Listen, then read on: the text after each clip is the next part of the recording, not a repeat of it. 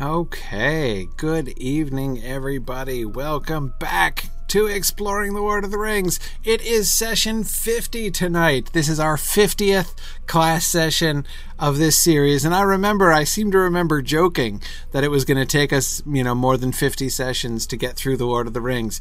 And uh, here we are, about halfway through chapter 9 after 50 sessions. Uh, but it's all good. Um, I uh, I hope that you guys will um, uh, will let me know. One thing I just wanted to kind of warn you about in advance. I'm experimenting with a new piece of audio software, uh, sort of audio routing software tonight. So my hope is that you know you're hearing everything as usual, uh, and uh, if uh, if anything is kind of wonky, tell me. Uh, so just just asking for your help there. Um, Okay, so uh, uh, th- uh, first, I wanted to start off by uh, thanking everybody who either watched or ran along with me uh, in my trip to Mordor this past Saturday. I had a great time. Of course, I started in the form of a chicken, didn't quite. I got ambushed by this stealth Mumak. Right, this Mumak came out of nowhere, man, and trampled me. Um, so it was it was but it was fine because as i was explaining on twitter afterwards sightseeing way more important than survival. I mean, that's pretty much a rule uh, for me when I'm doing Lotro streams. So, uh, so yeah, I'm I'm uh, I'm I, not big into self preservation. Uh, a little peek at the roof of Osgiliath was totally worth the mortality of my chicken, and it was fine. Um, because yeah, Valora, you're absolutely right. Uh, Mumak are, are, they're very stealthy. They can sneak up on you like no, like nobody's business. But anyway, it was fine. Wiggin uh, resumed human human form, and um, and I, I, I did make it to Mordor, so I did get to go all the way. It was great. I saw the the the, the camp of the captains uh, as they're getting ready to assault the Black Gates. I got to see the Black Gates themselves. I went into Mordor and all the way down through uh, through Udun. We uh, climbed up to uh, on uh, on Mount Doom itself really really neat so um, I, I, think the inside of mordor is really fascinating one of the things that i'm really looking forward to when we get uh, when we when I get uh, slightly higher level, uh, Wiggin is too low level to do too much exp- uh, exploring uh, randomly around, lest he get pounced upon and slaughtered. But um, but anyway, I, I, I could see them from a distance, and I'm really looking forward to what they do with the Numenorian structures which Sauron has taken over. Right, uh, looking at like the different architectural levels of that, looking at you know sort of like the the Numenorian underlayer, and then you know the uses that Sauron is and his orcs are putting it to. it's going to be really, really neat. It was fun just to even just see that from a distance. Actually, some of the Numenorian structures uh, that have been repurposed uh, by Sauron. So I'm uh, I'm really looking forward to the way that they uh, sort of have built that story and and the way that they flesh out those areas in that way. Um, so anyway, so that's um I, I, I, I quite enjoyed Mordor. I'm looking forward to Northern Mirkwood, which they're going to be releasing soon, uh, and I'm sure I'll do we'll do another uh, exploratory trip into uh, into Northern Mirkwood too when we get there. So, anyway, uh, so again, thanks to everybody who did that. The uh, the the the videos on our Twitch channel. We'll be posting it to uh, to to YouTube as well, so that'll be fun. Anyway, just a couple quick. Um, a, a, couple quick uh, announcements. First, I wanted to uh, make sure to remind everybody that we're I'm doing the uh, War of the Ring. We're doing uh, Volume 8 of the History of Middle Earth, Volume 3 of the History of the Lord of the Rings. Um, we did Helm's Deep last week, and oh my goodness, I am telling you, if you have never read this book, and a lot of people don't read these books, uh, which is totally uh, understandable, but if you've never read this before, you totally have, you should absolutely go and go to YouTube and watch last week week's video where I went through the sort of the highlights of the original draft material of Helm's Deep. My goodness, holy cow. The original version of the Battle of Helm's Deep is so exciting. Oh my gosh, my there are so many moments that I that that he ended up cutting out. He ended up kind of going in a different direction with the Battle of Helm's Deep. And I love the Battle of Helm's Deep, but wow, the original version completely uh blows me away. So uh, I just I can't recommend that enough if you if you you know are, are at all a Helm's Deep fan like I am. Uh, and this week we're going to be looking at uh, the initial encounter with Saruman, the and uh, the the sort of the development of the ideas of the Ents and their interactions with Saruman and their role there and everything. So uh, that's uh, that's that's this week. Little slightly less epic than the Battle of Helm's Deep, but uh, but still really fun to see how these how the uh, the the stories uh, develop there. So anyhow, that's going to be tomorrow, Wednesday evening, 10 p.m. Uh, will be our second session on the War of the Ring. And then Thursday night, I'm doing a special session. I'm I'm appearing. I'm I'm being I am a member of the panel in the Mythgard Movie Club, which is going to be talking about the Hitchhiker's Guide to the Galaxy movie. Um, and because uh, this, you know, we just did, uh, I just did the Hitchhiker's Guide to the Galaxy uh, in the Mythgard Academy. We re- read through the book and we talked about the uh, the original audio drama and uh, the radio drama, and now we're going to be talking about the film with uh, some of the panel, uh, some of the, the regular panelists of the Mythgard Movie Club. So that's going to be t- uh, Thursday night at 8:30 p.m. Um, and that will be uh, broadcast on Twitch. And you can also fi- you can join our GoToWebinar session there as well and everything. So uh, go to signumuniversity.org and scroll down a little bit, and you'll be able to see the event uh, page for that. So you can get all the information you need on our Hitchhiker's Guide to the Galaxy movie discussion on Thursday night, 8:30 p.m. Eastern time. Um, uh, good. And the, I think, let's see, was that, was that it? Was that all I wanted to talk about? I think that was all I wanted to talk about. Um, yeah, yeah. Yeah, that's good. Just a reminder, the last thing, just a reminder, I am going to be out next week. Um, so, um, so don't forget, I'll, be I'll be I'll be away all next week, so there'll be no exploring Lord of the Rings, no uh, Mythgard Academy next week. I'm going to be missing both of my next two uh, Grifflet sessions because I'll be gone both this coming Friday and the Friday after that. Um, so uh, I I just wanted to remind you I'm gonna I'm going away. It's a sort of a little kind of family retreat thing, so I'll be I'll be away with my family for the next week, uh, having a good time, kind of recharging, and then I'll be back in uh, March for another fun month of class discussion and stuff. So anyway, all right. So let us jump uh, let us jump into uh, back into the text here uh, today. One really quick. Um, one really quick notes and queries uh, uh, uh, slide at the beginning here um, uh, tonight, and I have to admit, although this one is very short, uh, I will freely confess that this completely blew my mind. Totally blew my mind. I mean, my mind was blown. Oh yeah, an important new acquaintance, I have optimistically titled this class because I am optimistically hoping we're going to get to Strider tonight, of course, which I think we will because it's only like two slides in, so who knows. Uh, but anyway, okay. Um, Saxo Runesinger, awesome name, asks Is there any textual evidence that Bob of the Prancing Pony is a hobbit? And I was just staring at this question suddenly doubting my entire worldview. because, okay, I will admit, I've always, my entire life, assumed that Bob was a hobbit. Always. Always assumed that Bob was a hobbit. From my earliest years, Nob and Bob, the hobbit servants at the Prancing Pony, was like my assumption, right? And, you know, so he has this question, I'm like, of course Bob's a hobbit. What kind of question is that? And then I'm like, no, darn it. No, there is no textual evidence that Bob is a hobbit. I, there is none. I, I, I, I, there it's there's there's there's there's there's no proof. There's a there's an utter lack of evidence. The only piece of evidence that indirectly suggests that bob is a hobbit is the fact that his name rhymes with nob now nob is explicitly a hobbit right? You know because he's the one who comes you know that he's described as a hobbit uh, and he's the one who comes in and is amazed with you know when he sees the how you know is very interested when he sees the hobbits from the shire. Um, we have he's the one whom uh, uh, whom butterbur calls woolly footed right? He's a woolly footed slow coach in the Fellowship of the Ring. In the Return of the King, uh, Butterbur is going to call him uh, a woolly pated ninny. Uh, so the curly hair on his head and the curly hair on his feet. Nob is explicitly, Nob is very hobbit, right? But, um, uh, Bob is not. There's no direct evidence that Bob is a hobbit. Um, it's he's just he's just not. now, but that doesn't prove that he isn't a hobbit. There just is. It doesn't say that he is right.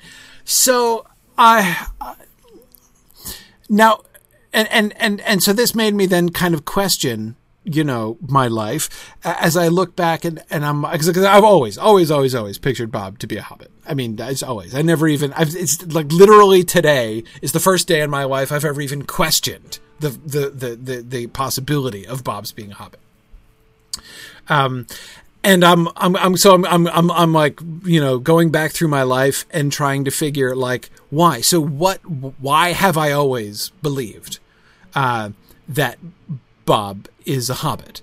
Um, and uh, the my uncomfortable answer to that question is simply the fact that it rhymes with nub. Like that's the only thing uh, that led me to believe that. Um, I. Uh, yeah. So I um. I think this means now. It doesn't say that he's not either. There's no evidence that he's a human either. Um, the only kind of indirect evidence that you could point to to suggest that Bob is human is that he's an ostler, and an ostler would be kind of an easier. I mean, he works with the horses, which would be sort of an easier job for one of the big folk than for a hobbit. Um, I guess. I mean, yeah, I suppose so. Uh, that certainly doesn't prove uh, that he's one of the big folk, but I guess you could kind of build a case for it from that. Um, I, I, um, at the same time, you know, the, there was some discussion, uh, uh, you know, on the the thread when Saxo Runesinger posted this mind blowing question uh, on the discussion board. There was some discussion later on in the thread about um, the so when in the Return of the King, remember Bob's not there because he goes he goes home uh, uh, to his to his folks to his to his people. Uh, he goes home to his family at night. Uh, uh, now you know in the new in the in the troubled times at Bree, no suggestion. That, I mean that's not clear evidence one way or the other, right? Um, that um, that Bob is a hobbit or human being, but could equally apply in either case. Um, but one person, I forget who it was, was bringing up the fact that um, Butterbur mentions about since Bob's not there, that Gandalf is gonna, you know, want to uh, take care of Shadowfax himself. Um, the implication being that you know Bob is uh, Nob can't do it because he's too small and Shadowfax is huge.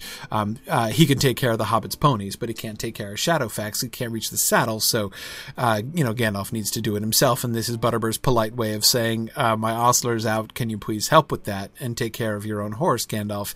Um, but I don't believe so actually. I, that, I am I, I, find myself unconvinced by that argument for two reasons. First of all, I don't think it is physical convenience, or I don't think that Butterbur is sort of discreetly and politely asking for Gandalf's assistance or sort of indirectly apologizing for his lack of service at the inn um, by saying to Gandalf, "You'll, you know." Uh, and you'll be wanting to take care of, you know, of, of, of your horse yourself, Gandalf. I think he's doing that because, yeah, JJ, exactly. Shadowfax wouldn't stand for anybody else to touch him, right? um, Gandalf will want to see to Shadowfax himself because Shadowfax only talks to Gandalf, right? I mean, remember, Shadowfax wouldn't even let any of the other Rohirrim handle him. He was off like running wild in the field. Uh, you know, after they arrived, nobody nobody could could stable him. Um, he just went took off running across the fields, and Gandalf had to whistle for him, right? And and you know, was gonna was gonna was gonna gift him to him, right? So. Um, I think that, and it's interesting when Gandalf delegates Pippin to go check on Shadowfax uh, in Minas Tirith. You may remember Gandalf asks him on the first morning that they're there, could you go to the stables and and, uh, and check and make sure everything is okay with Shadowfax, right? And it's like he's been delegated by Gandalf, so Shadowfax will talk to him, right? But um, but it's kind of an issue. Um, anyway, so I I don't so I, I I always understood given the whole like only the kings of the mark can ride the Mearas and you know he won't let anyone else handle him. So I always assumed that that remark by Butterbur is a reference to the fact because this is of course the second time that Gandalf with Shadowfax has been to the Prancing Pony, um, and I presume that that always always assumed that that meant that the first time he was there he insisted on taking care of Shadowfax himself even when Bob was on the premises because he's not just you know uh, gonna toss Shadowfax to a to a to a country ostler and say take care of it. Shadowfax wouldn't have it. Um, so I think that so Matt, I think that Butterbur knows that from the last time, right? He remembers Gandalf made a point, a big point about like I'm going to take care of Shadowfax myself, and Butterbur recalling that just says, "Oh, and Gandalf, I I assume you'll be wanting to take care of, of Shadowfax yourself, right? Um, because that's what he did last time. So uh, I think." Um, I, and Harnuth, you're absolutely right. Uh, Shadowfax, of course, has carried Pippin to Minas Tirith, so he is going to know and be familiar with uh, uh, with Pippin by then. As far as like this is somebody clearly whom Gandalf has uh, uh, has brought in, right? Um. Anyway, yeah. So, so I don't think it's a convenience thing, and I certainly don't really take it as evidence. Besides which, could a hobbit you know, be an ostler to full size horses? Sure, yeah. I mean, he'd need a step stool or something, and he'd, he'd need a little ladder, but I, he could do it, right? I mean, you know, whatever. Um, so, um, anyhow, anyhow, I, uh, I, I, so I, I don't find that, as I say, a particularly compelling argument. I really don't see any, you know, sort of clear, uh, obvious compelling evidence one way or the other. It doesn't really say who Bob is. And this is actually an interestingly indirect an interesting and indirect piece of evidence about the kind of mixing of the races that we were talking about before, right? Um, about the the you know the the two different peoples in Bree, uh, because the fact that it never even specifies, right? Um, uh, yeah, Gallandar, that's exactly right. Gallandar says Bob may be the only character in The Lord of the Rings that we can have this debate about, given the unique living arrangements in Bree. Exactly. Nowhere else are we going to be asking, is this guy a hobbit or is he human?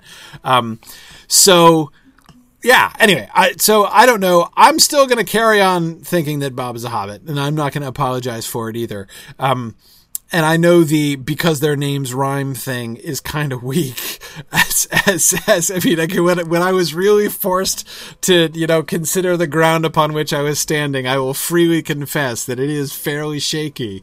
Uh, but um, uh, but that's kind of what I got actually, and I don't see any stronger evidence uh, that he's a human.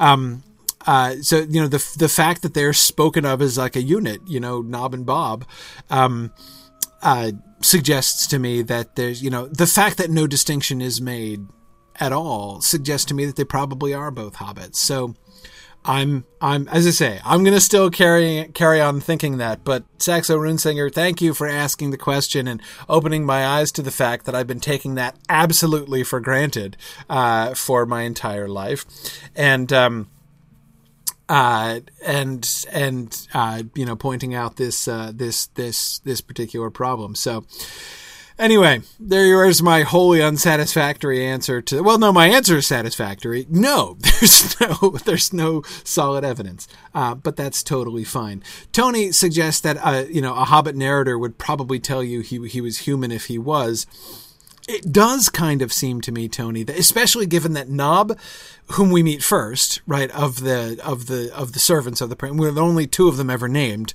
right, and the first one that we meet is a Hobbit, and then we there's there's the other servant whose name rhymes with the Hobbit servant, um, and it's never specified that the other one is is is one of the big folk. Um, I, yeah, that's why again I sort of operate under the assumption that I mean I think that those are the exactly the factors that led me to think well if it doesn't say then he's he's probably a hobbit right? But um anyway uh yeah so we'll see. Uh but again if you if if you are in the you know Bob is one of the big folk people Uh, it's okay. I can still, I, I, I still accept you. I think we can still be friends. Uh, it's fine. It's good. Um, we can all, we can all, you know, come to a mutual understanding. I think, but um, there, there we are. Okay. Um, uh, well, see, so Sharon, that's a really interesting question. Uh, Sharon is asking, is there anything from the histories, you know, from the from the manuscript, like from the Return of the Shadow, that suggested? And here's the problem, Sharon. Of course, in the early drafts, everybody's a hobbit, right? Bree was a, was a hobbit town. Um, Butterbur was a hobbit. Everybody was a hobbit. Uh, I mean, the Prancing Pony, 100% populated by hobbits uh, in the very first drafts. Um, Trotter, Strider was a hobbit, right? Uh, as well. Everybody were hobbits. So, um, uh, so when it gets changed, you know, some of them are made, uh, are made, of course, humans eventually. Um, but, um, uh, but it doesn't necessarily help us to decide whether or not Bob in this version is has been made into a human again. Um, yeah, Amathorn Strider was totally a hobbit who wore wooden shoes, and his name was Trotter, not Strike, T R O T T E R, not Strider. Um, and that was true for a long time, even after he became uh, first a, a, man, and then a Dunedain, and then the uh, long lost king. He still um, was called Trotter uh, for the longest time. But yeah, Torlonia Aragorn was a horse briefly. Uh, yeah, yeah, that was a fun period of his existence, but that passed fairly quickly. Um, yeah, yeah. Um, yeah, Amathorn, it's really cool. I, I, I, I, I strongly recommend uh, the Return of the Shadow and the Treason of Isengard discussions that I've already done. They're long. I mean, uh, it's like 16 or 17 two hours. I mean, not by exploring the Lord of the Ring standards, um, but, you know, I've got their two hour sessions and uh, 16, 17 sessions each for the Return of the Shadow and the Treason of Isengard. But we go through those books and look at uh, the development of Tolkien's uh, of Tolkien's story. Some pretty trippy stuff uh, and really, really, really interesting things. Um, okay, so yeah, Gallandar, you're right. The one thing I think we can all agree on is that Bob does not have wings. So that uh, at least is something that we can always we can always remember. All right, let's get back to the common room now. Okay, so we had just talked about. So we had uh, uh, uh, Frodo with his interesting cover story about writing a book, right? Um, and his relationship with the other hobbits, and uh, then we shift to shift sort of outwards, and especially uh, to the men and dwarves, the non-hobbits in the room. The men and dwarves were mostly talking of distant events and telling news of a kind that was becoming only too familiar. There was trouble away in the south, and it seemed that the men who had come up the Greenway were on the move, looking for lands where they could find some peace. The Bree folk were sympathetic, but plainly not very ready to take a large number of strangers into their little land. One of the travellers, a squint eyed, ill favoured fellow, was foretelling that more and more people would be coming north in the near future.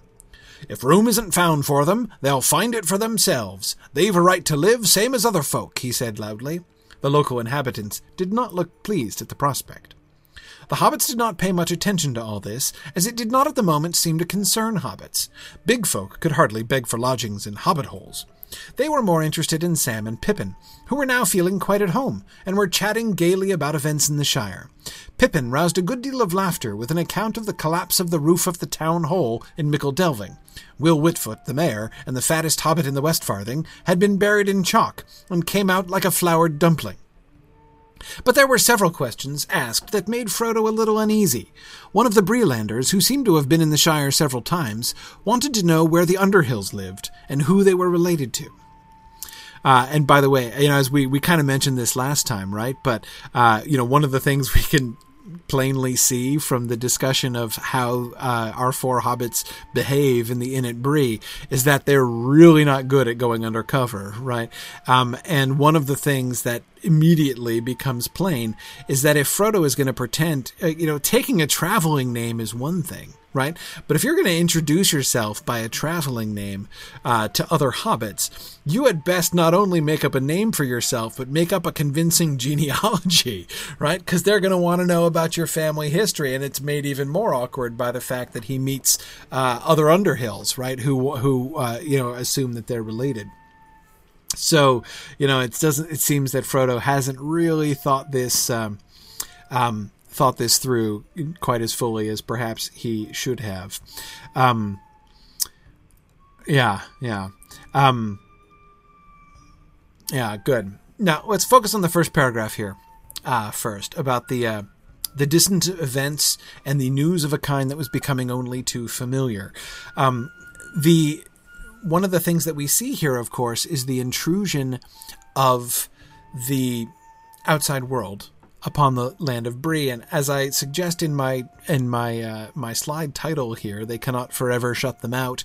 Uh, is reminiscent of. I was reminded, of course, of the conversation between Gildor and um, uh, and Frodo. Right about how the the Shire hobbits have tried to shut the world, just to, to you know have tried to shut the world out, and Gildor says you can shut yourself in, but you can't forever uh, shut it out.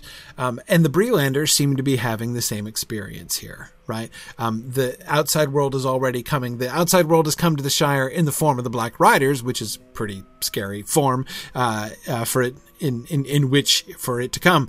But um, but even the Breelanders are. Um, are they're they're struggling with it in a different form. Okay, the Black Riders are there too, but uh, they're having these different these different issues, right? And so, what exactly are their issues? Right, the issues are the strangers that are coming up the Greenway. There's all these refugees, right? Um, and it's clear that it's kind of mixed, right? Um, so Tony, it's a great question. Tony says in in the uh, timeline, is this due to the attacks on Gondor that Boromir and Faramir fought in?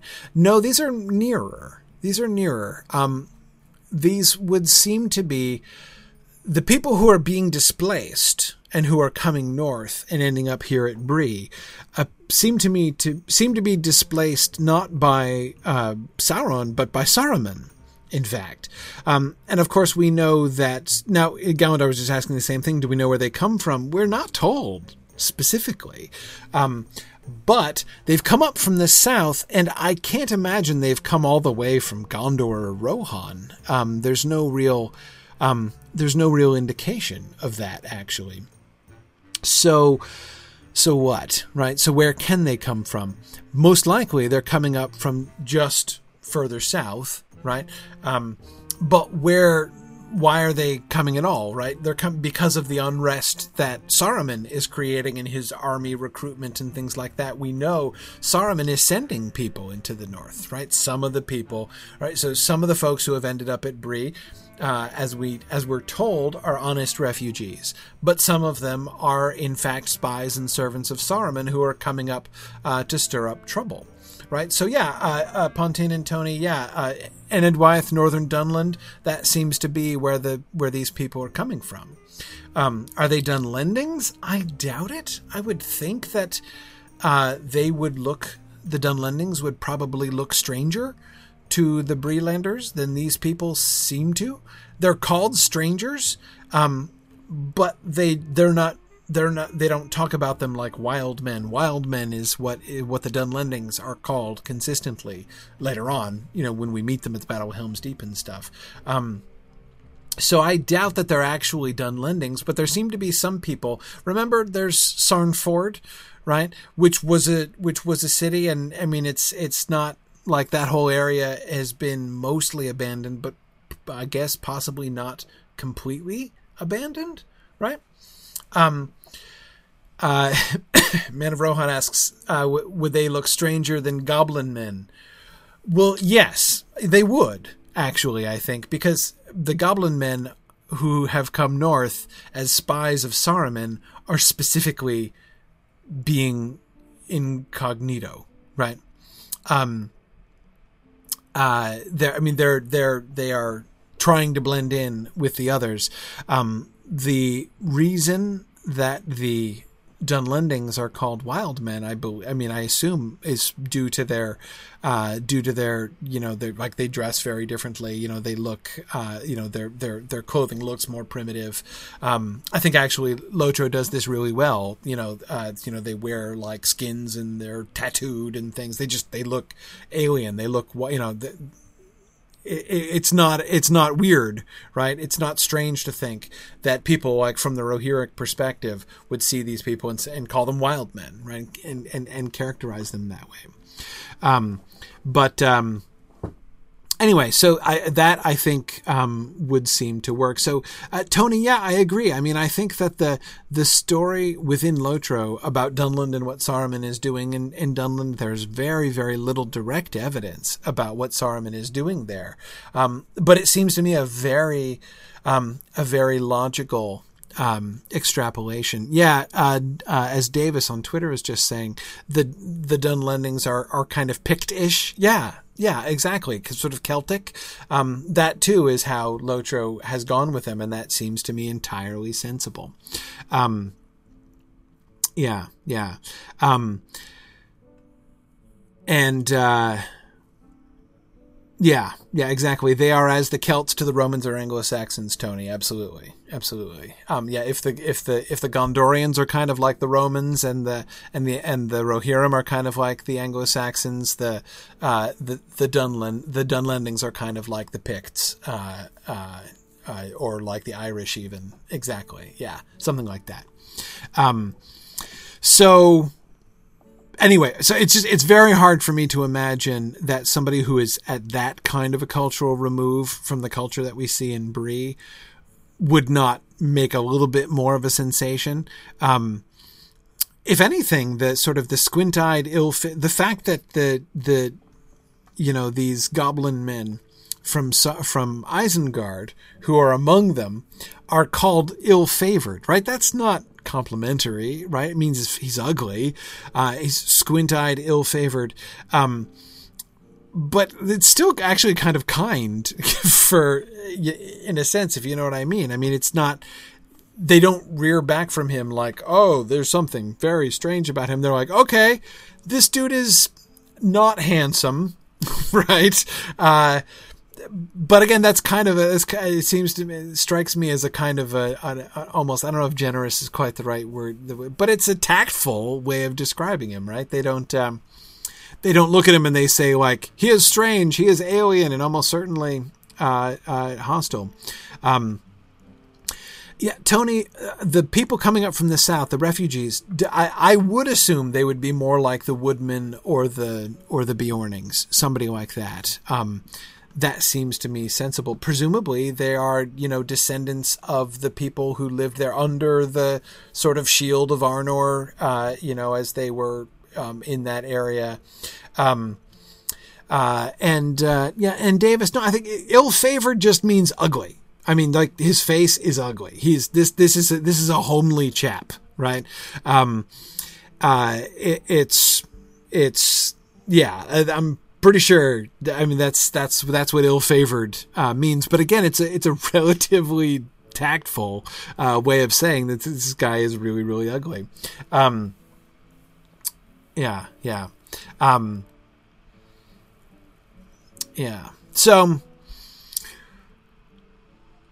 anyhow, I think that the reaction of the Breelanders to the people coming up is interesting, right? In that it's neither they go neither they they have a kind of a balanced um a kind of balanced reaction to them, right? On the one hand, they're they're not ready to take a large number of strangers into their little land. They're clearly distrustful of strangers and they're not excited about strangers coming in, but at the same time they're not like totally xenophobic either, right? They, they're not like Outlanders, you know, uh, uh, you're not wanted here.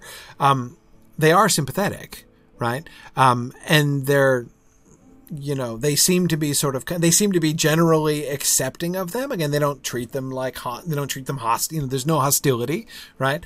Um, they welcome, they, you know, they, they, they come to the pony, right? And they're staying at the pony. They're in the common room. Um, uh, but they're so you know, but at the same time, they're not just like ah, we love and accept everyone.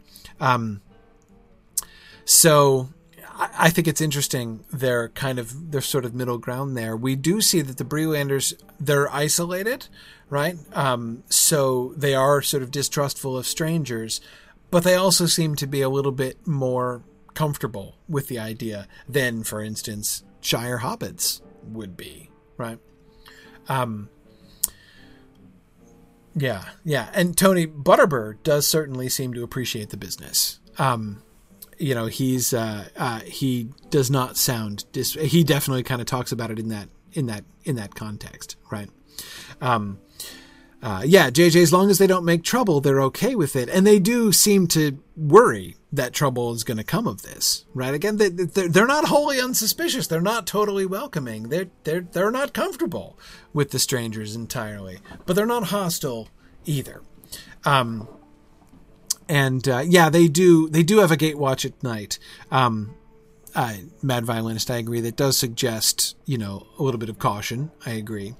Um, yeah, yeah, exactly, Tony. They would be less surprised by strangers because of their because of their location. Yeah.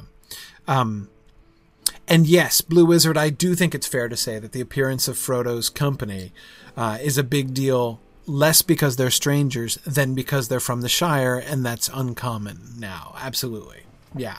Um, and in some ways, you can see that the the hobbits. It's it's a, it's an it's clearly an especially big deal among the hobbits of Bree, right? Um, notice that I I can see. Uh, I mean, I think that we can detect a clear sort of hobbit bias, right? We've talked some places about like where can we see the evidence of who wrote the story, you know, Frodo and Sam's writing the story or whatever. Um, but here I think that we can, right? Um, when they talk about the company in the common room and the welcome that they received, it's clear that it's primarily the hobbits that are welcoming them. Uh, the hobbits are taking them to their hearts. You know, the Underhills are taking them to their heart like long lost, uh, uh, like a, a, long lost cousin, right? Um, w- the conversations that they're having are clearly conversations with other hobbits. This paragraph suggests the men and the dwarves are still kind of talking among themselves, right? Um, you know they while the hobbits are all the, the, hobbits are not talking of distant events and telling news of a kind that was becoming all too familiar right? Um, the hobbits are f- talking to Merry to, to, sorry not to Merry to Sam and to Pippin and to Frodo and you know talking about the Shire because they're really excited about this. So a sensation has been created among the hobbits but the men and the dwarves seem to be having their normal conversation right? Um, so and and and notice that the hobbits kind of consider the refugee issue irrelevant to them, at least a little bit um, irrelevant to them, because uh, you know they like they can't the refugees can't. Uh, uh, uh let's see, what's the um, oh, sorry, it's in the next paragraph there, right? It didn't seem to concern hobbits. Big folk could hardly beg for lodgings in hobbit holes, right? So the, it's not, not relevant to them. A visit from the Shire, though, that's very relevant to them, right? Um, yeah, yeah. Um,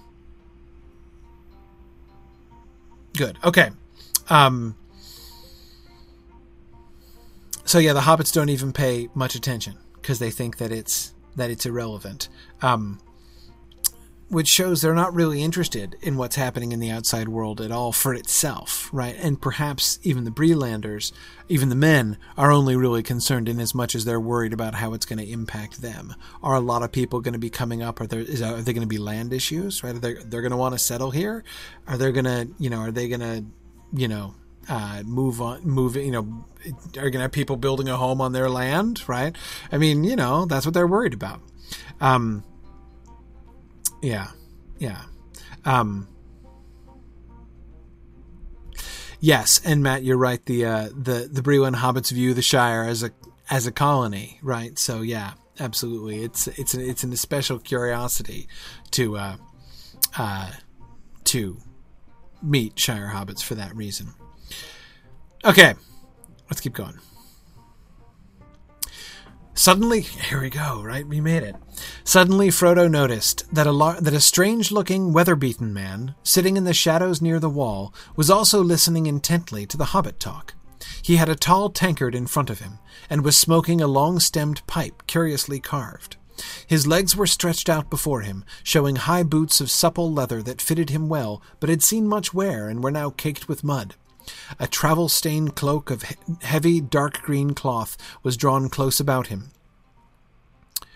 And in spite of the heat of the room, he wore a hood that overshadowed his face, but the gleam of his eyes could be seen as he watched the hobbits. Who is that? Frodo asked, when he got a chance to whisper to Mr. Butterbur. I don't think you introduced him. Okay. Um, what do we notice in the description of Strider?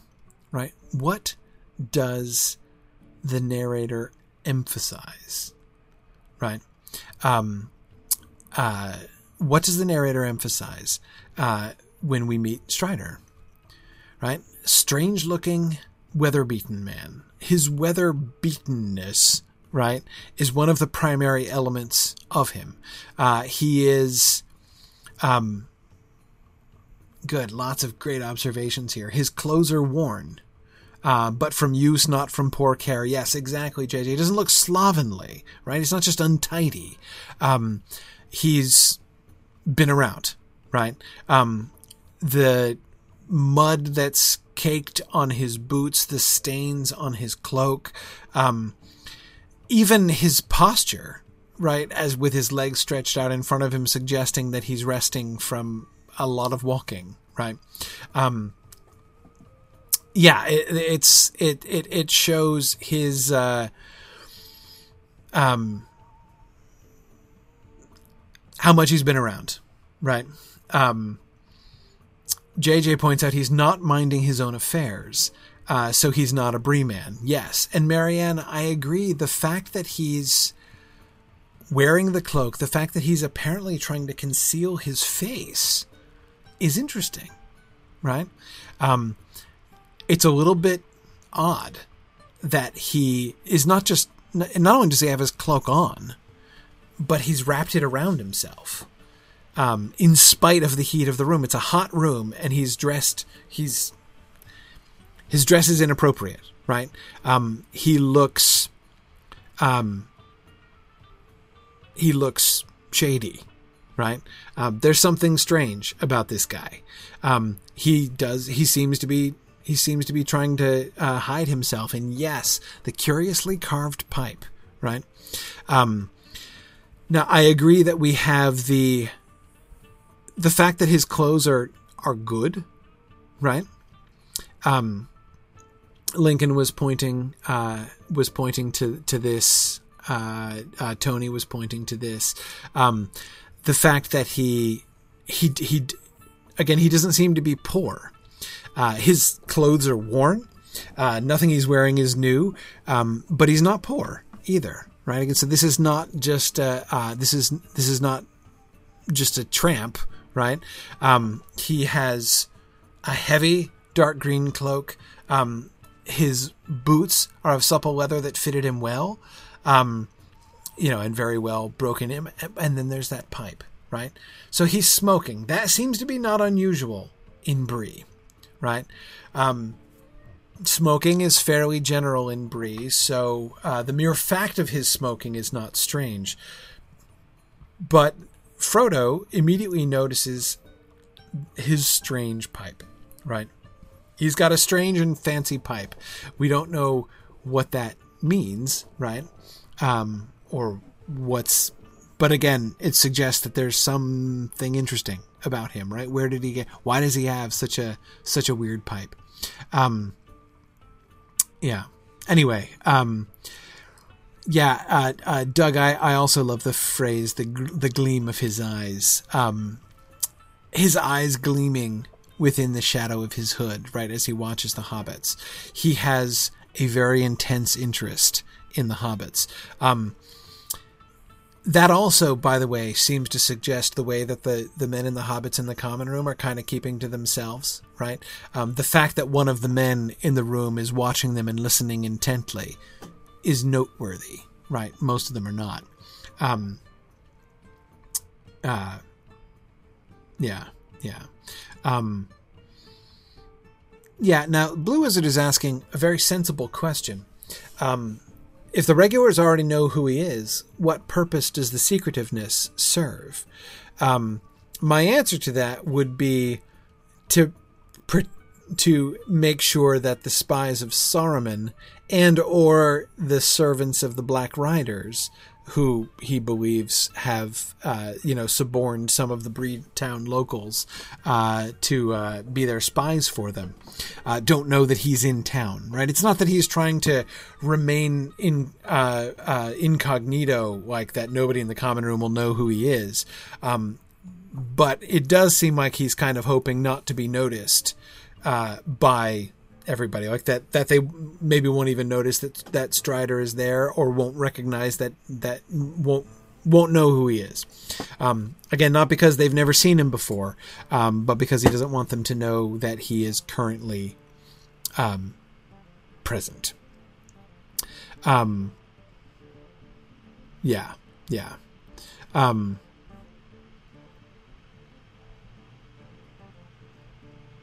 yeah, exactly. Man of Rohan, yes, you were saying uh, you were saying that that before. Exactly, exactly. Um, remember what he is gonna be saying in the next chapter about how the enemy has set traps for him before, right? I mean, he uh, he clearly is suspicious. Uh, he will say as much. He's suspicious of some of these Southerners himself. He thinks that some of them are spies, and he's right, right? Um, so, uh, yeah, yeah. Um,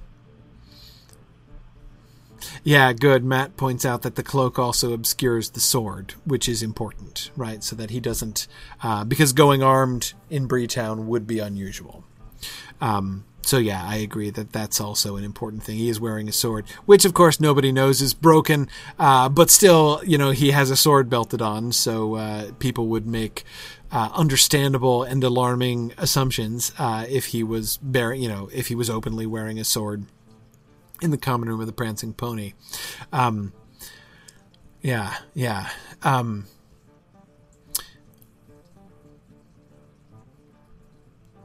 so okay, so he's the, he's a well-traveled man with good clothes, but but very worn.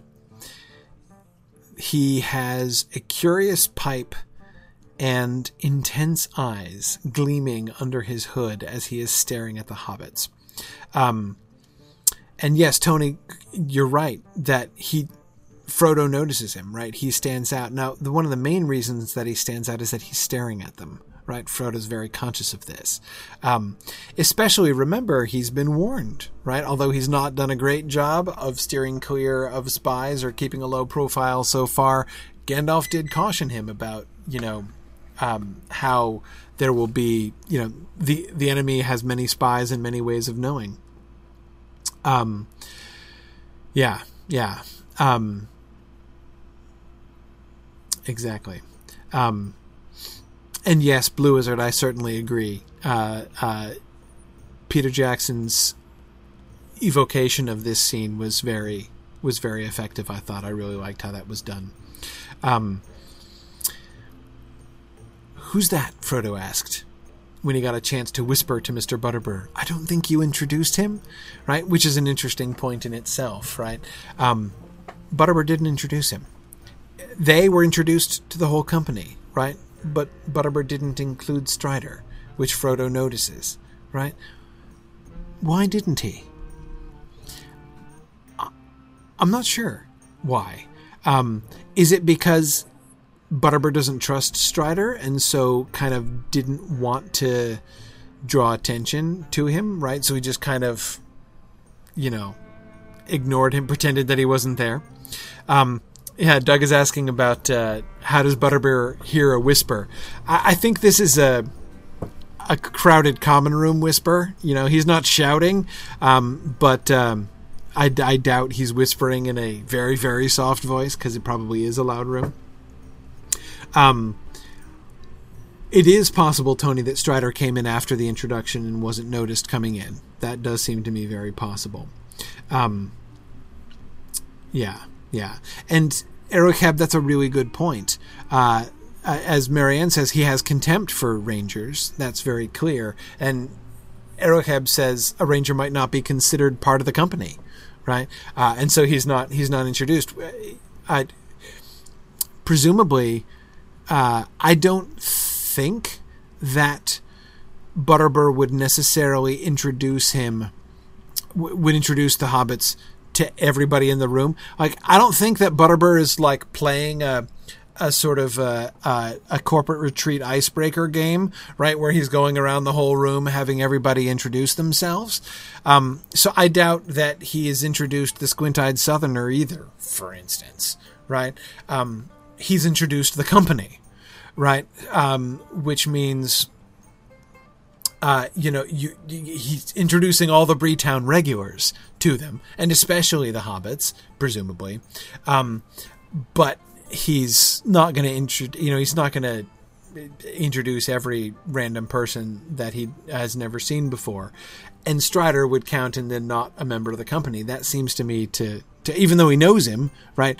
Um, and but he's not he's not one of the company, right? He's not he's not local. Um,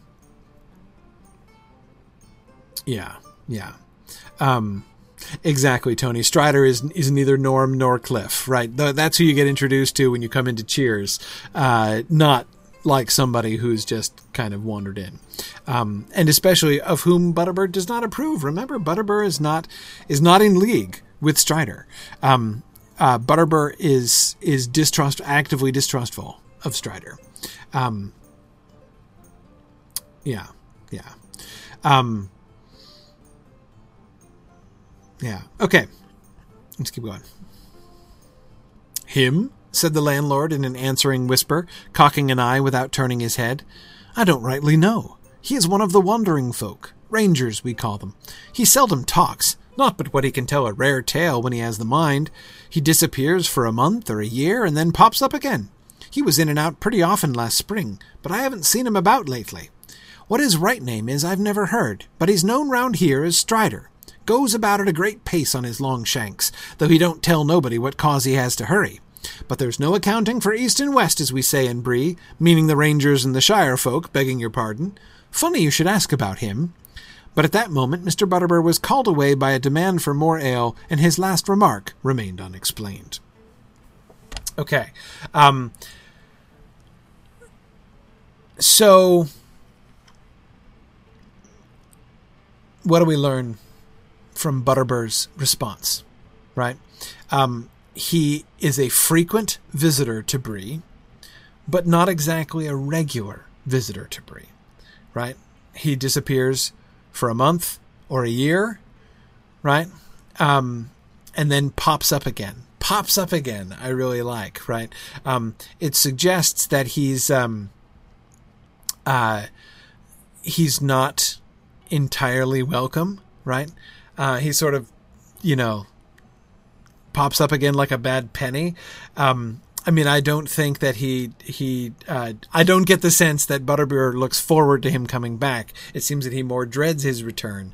Um, and the uh, he seldom talks. Not but what he can tell a rare tale when he has the mind. Sounds like a grudging admission, slightly on his part, right? That he's like, well, you know, all right. Well, I will give him credit. He can tell a rare tale when he has a mind right? But he doesn't, you know, and then, but there's almost like an implicit, but he doesn't usually have a mind, right? He doesn't, it, you know, there's, um, um, there's nothing, uh, again, I don't see any, uh, any, any affection for him here. Um, yeah. Um, and Brandon, it is interesting that the Breelanders view the hobbits and the rangers as proverbially outlandish, right? There's no accounting for east and west, right? Those hobbits of the Shire are strange, and the rangers of the east are strange, right? Um, yeah, yeah. Um, Lady Schmebiok, exactly. He tells good stories occasionally. Remember, not always. He's not known as a storyteller. People don't look forward to him coming hoping he's going to tell another story again, Butterbur does justice to him, right? There have been a couple occasions on which he's told stories, and they've been rare tales. They've been unusual stories, right? When he has talked, but he doesn't usually talk. He usually keeps to himself. Um, uh, yeah. Um, Lincoln, that's a really great contrast. His relationship to Bree is not like Gandalf's relationship to the Shire. Now, remember, of course, Gandalf's relationship to the Shire is not universally positive, at least not in the opinion of all the inhabitants of the Shire, right? Uh, he is distrusted by many in the Shire. However, excuse me, among those he knows uh, and who know him, he is, uh, you know, his his people look forward to him coming, right? And he has this history of uh, coming in and, and doing the fireworks displays, right? Um, it does not seem to be that same kind of association from Butterbur, certainly.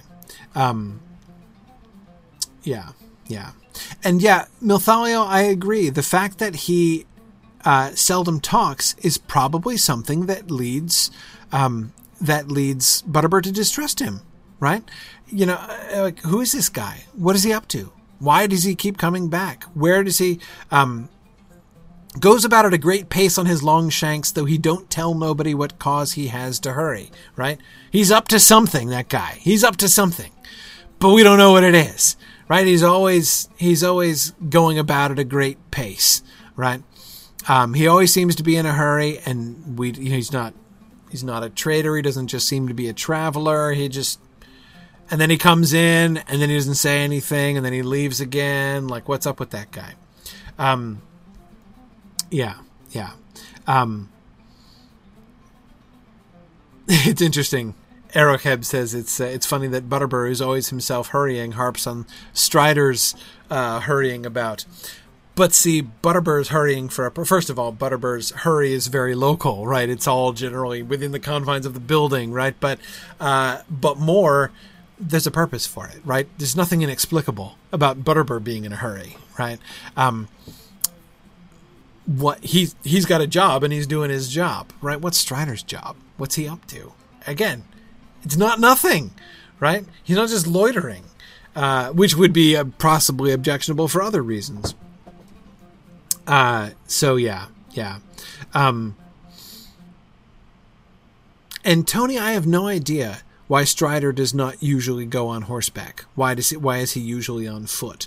Um, one can guess. I mean, I if I had to guess, I would say um, that. Uh, if I had to guess, I would say it's because he's often going to places where it's hard to take horses. But you know, I we I, we don't really know.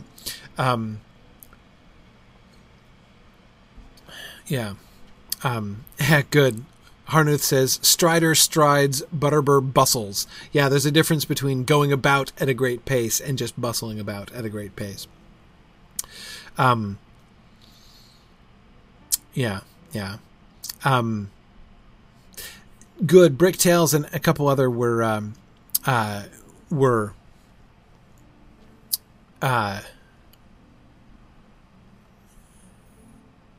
yeah, so uh, sorry, uh, Brick Bricktails and a couple other were talking about the um, uh, last spring reference, right? Um, that uh, he was in and out pretty often last spring, but I haven't seen him about lately.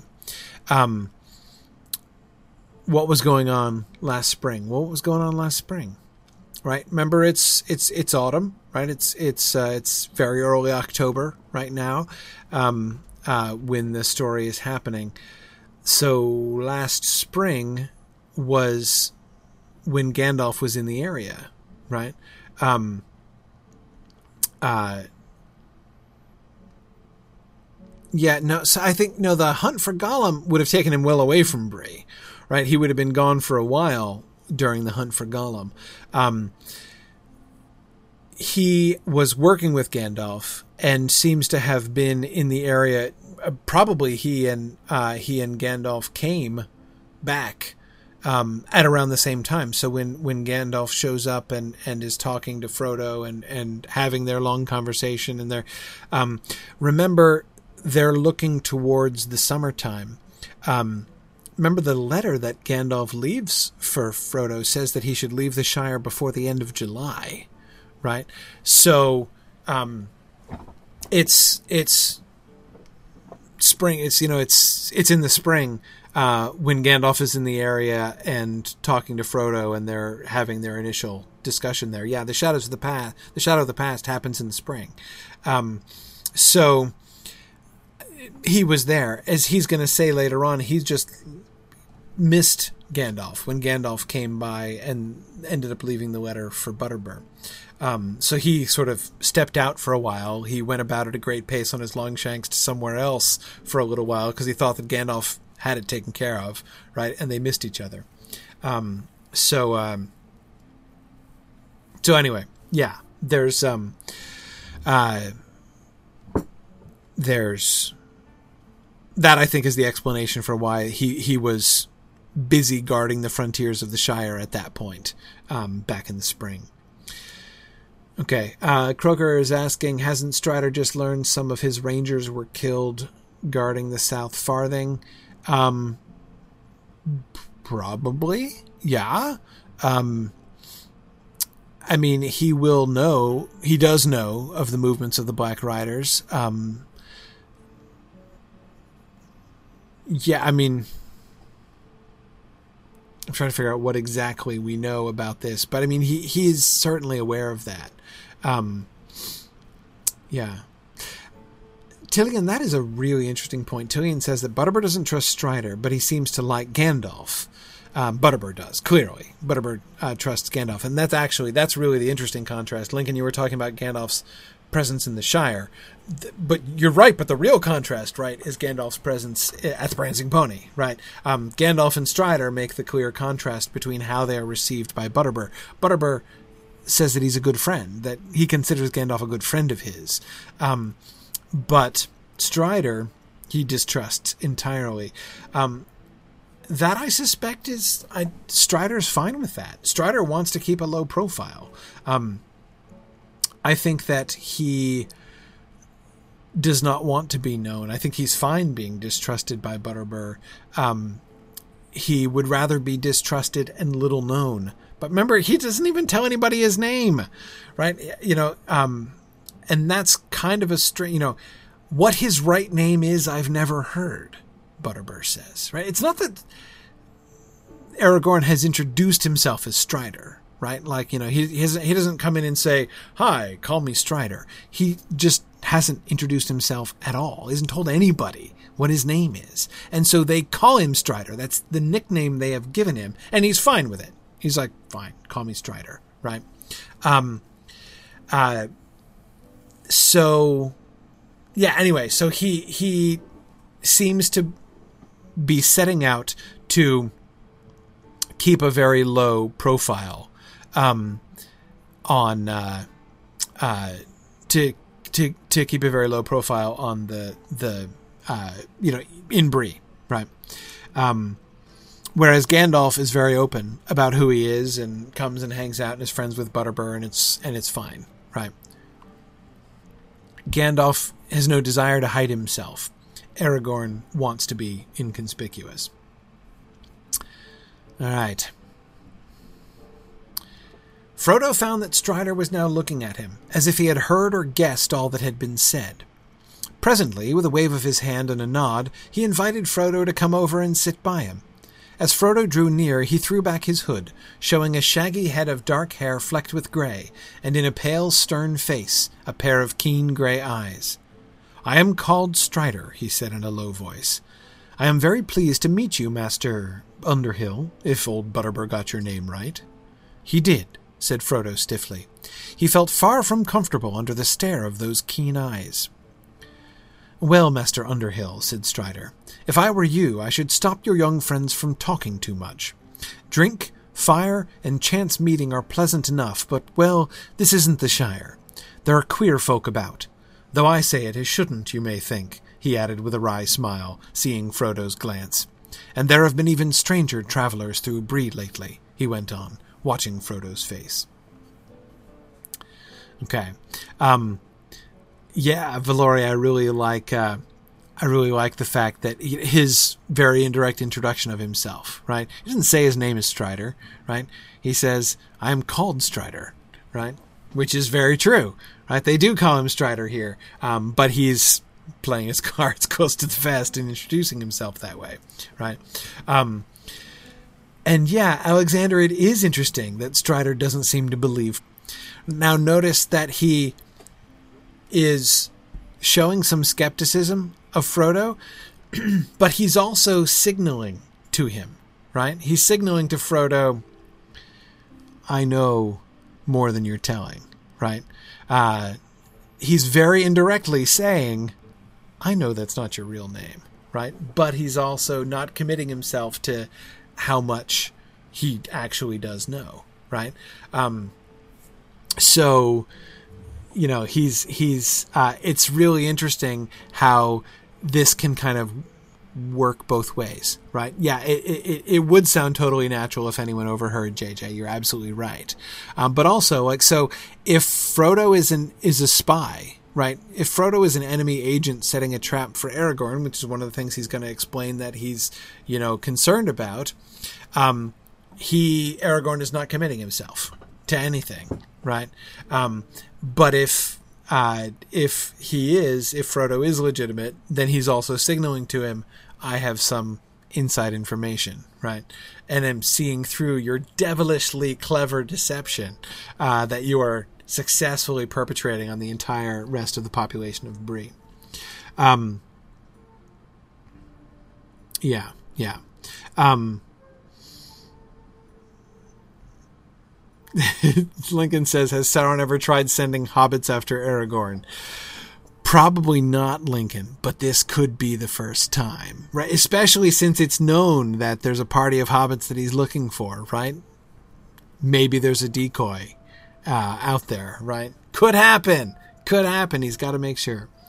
Um, yeah. Um, Yeah, not saying it's likely, but you know it could happen. Um, yeah, Tamara's wondering uh, about the gray in Aragorn's hair. Yeah, so I mean he is that's that's an interesting detail, right? Uh, showing a shaggy head of dark hair flecked with gray, right?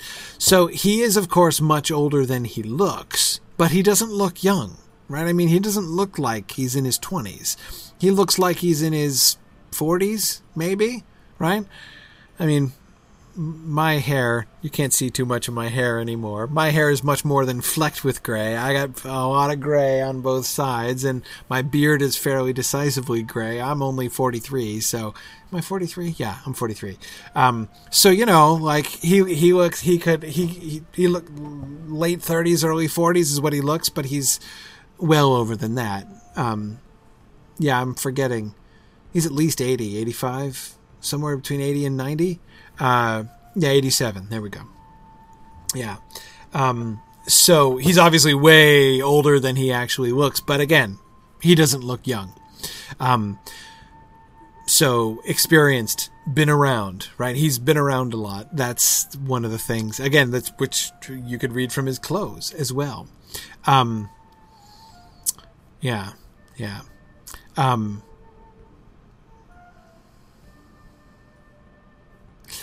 Galandar says, "Yeah, I wonder if Frodo manages um, a poker face in response to Strider's mention of strange visitors to Bree.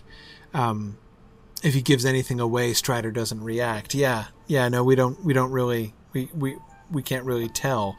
Uh, though it's hard to imagine that the stiffness of Frodo's response, the um, uh, his apparent discomfort. Right, I, I, doubt any of this would be hard to uh, hard for him to interpret. And Erocheb, you're right. We will learn later that he also is faking a, a Bree accent through this conversation. Right. Um, which is kind of cool and kind of interesting, and really makes me want to know exactly what a Bree accent is like. Uh, but anyway, um, again, the notice all of the uh, emphasis on his eyes, right? We had the gleam of his eyes even from under his hood, and now the keenness of his eyes. The adjective keen applied to his eyes twice, you know, in three paragraphs here, right? Um, uh, and this is that the eyes are always there's a very strong correlation in Tolkien's description with somebody's eyes and the sort of strength of their the strength of their will as well. Even Gollum, you know, whose eyes glow in the dark, such that you can see the tunnel in front of him from behind, you know, from behind his head, right, as his eyes glowing uh, are shining out on them. Um, it is like his. In, in even that is sort of a reflection of his uh, of his searching will as well. Um, remember how the gleam in his light in his eyes changes its quality, as we'll see later on, depending on what aspect of his will is sort of dominant at the time. Um, yeah. And I agree, Mad Violinist. Keen is generally a a positive adjective. Um, yeah, yeah, yeah. Generally, I agree. Um, yeah, Matt is suggesting they would have a Welsh accent. I like that. I hope they do. I really like Welsh accents, actually. Uh, uh, so yeah, yeah, I, I, I, I want to imagine Butterbur speaking in a Welsh accent. That's totally, that's totally how I want to imagine it. Um, so yeah, good call, good call. I'm gonna, I'm gonna, I'm gonna uh, orally picture that from now on. Um, okay.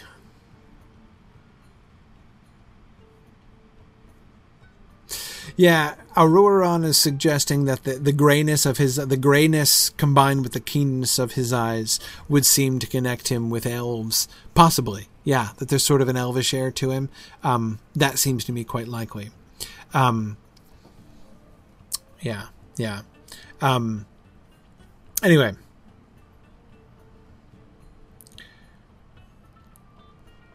Notice also his comments at the end, right? If I were you, I should stop your young friends from talking too much. Drink, fire, and chance meeting are pleasant enough, but well, this isn't the Shire. There are queer folk about, though I say it as shouldn't, you may think. He added with a wry smile, seeing Frodo's glance. Right again, he's Frodo not really concealing his thoughts very well from Strider. That's pretty clear, right? And there have been even stranger travelers through Bree lately. He went on watching Frodo's face. Do you know who I'm, I'm talking about? The Black Riders here. Do you know what I'm talking about? Right? Are you tracking with me here?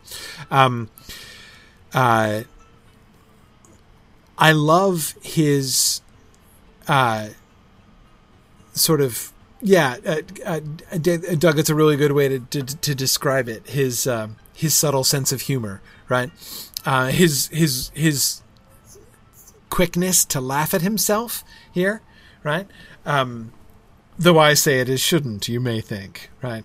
Uh, uh, you know, I like, you know, I like his acknowledgement that like I probably look, you know, stranger than any of the queer folk that I'm warning you of, right? And how, why should I, who is a pretty strange, who's who's pretty strange even on the stranger spectrum, uh, be the one cautioning you to beware of talking to strangers, right? Um, yeah, yeah. Um, so uh, so I like that his his sort of you know awareness uh, of the situation there. I think is really I think is really good. Um, and the way the, and the sort of the masterful segue, right? Uh, and there have been even stranger travelers through Bree lately.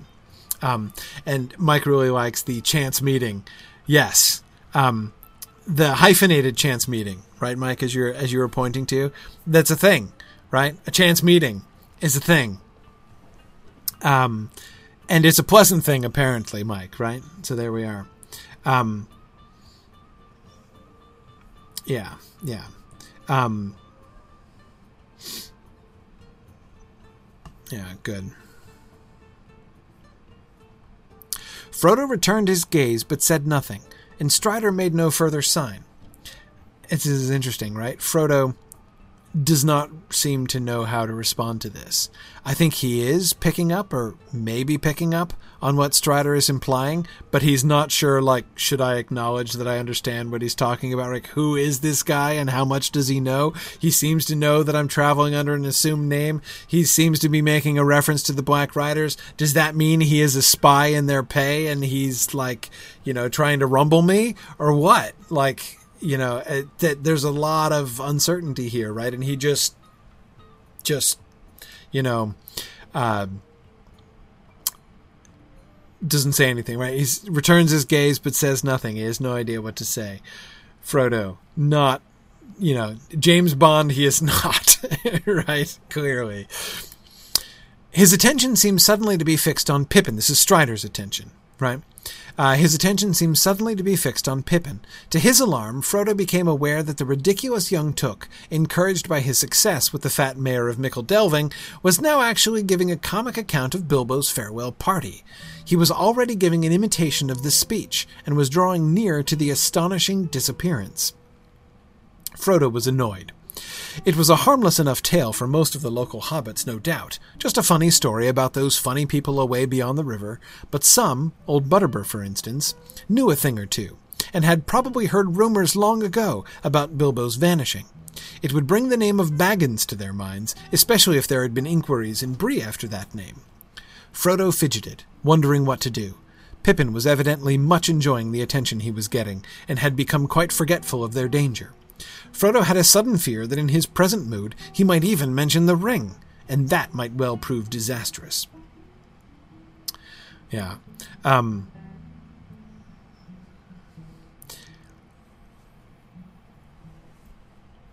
yeah, Blue Wizard likes the capital D in disappearance, an imitation of the speech, and was drawing nearer to the astonishing disappearance, right? Those are the major. Uh, uh, the, the major features of this story, right? The speech and the disappearance, and you do get the sense this is a this is a story, right? A story told many times, uh, a story that's a familiar one in the Shire, right? And these are its primary features, right? The speech and the disappearance.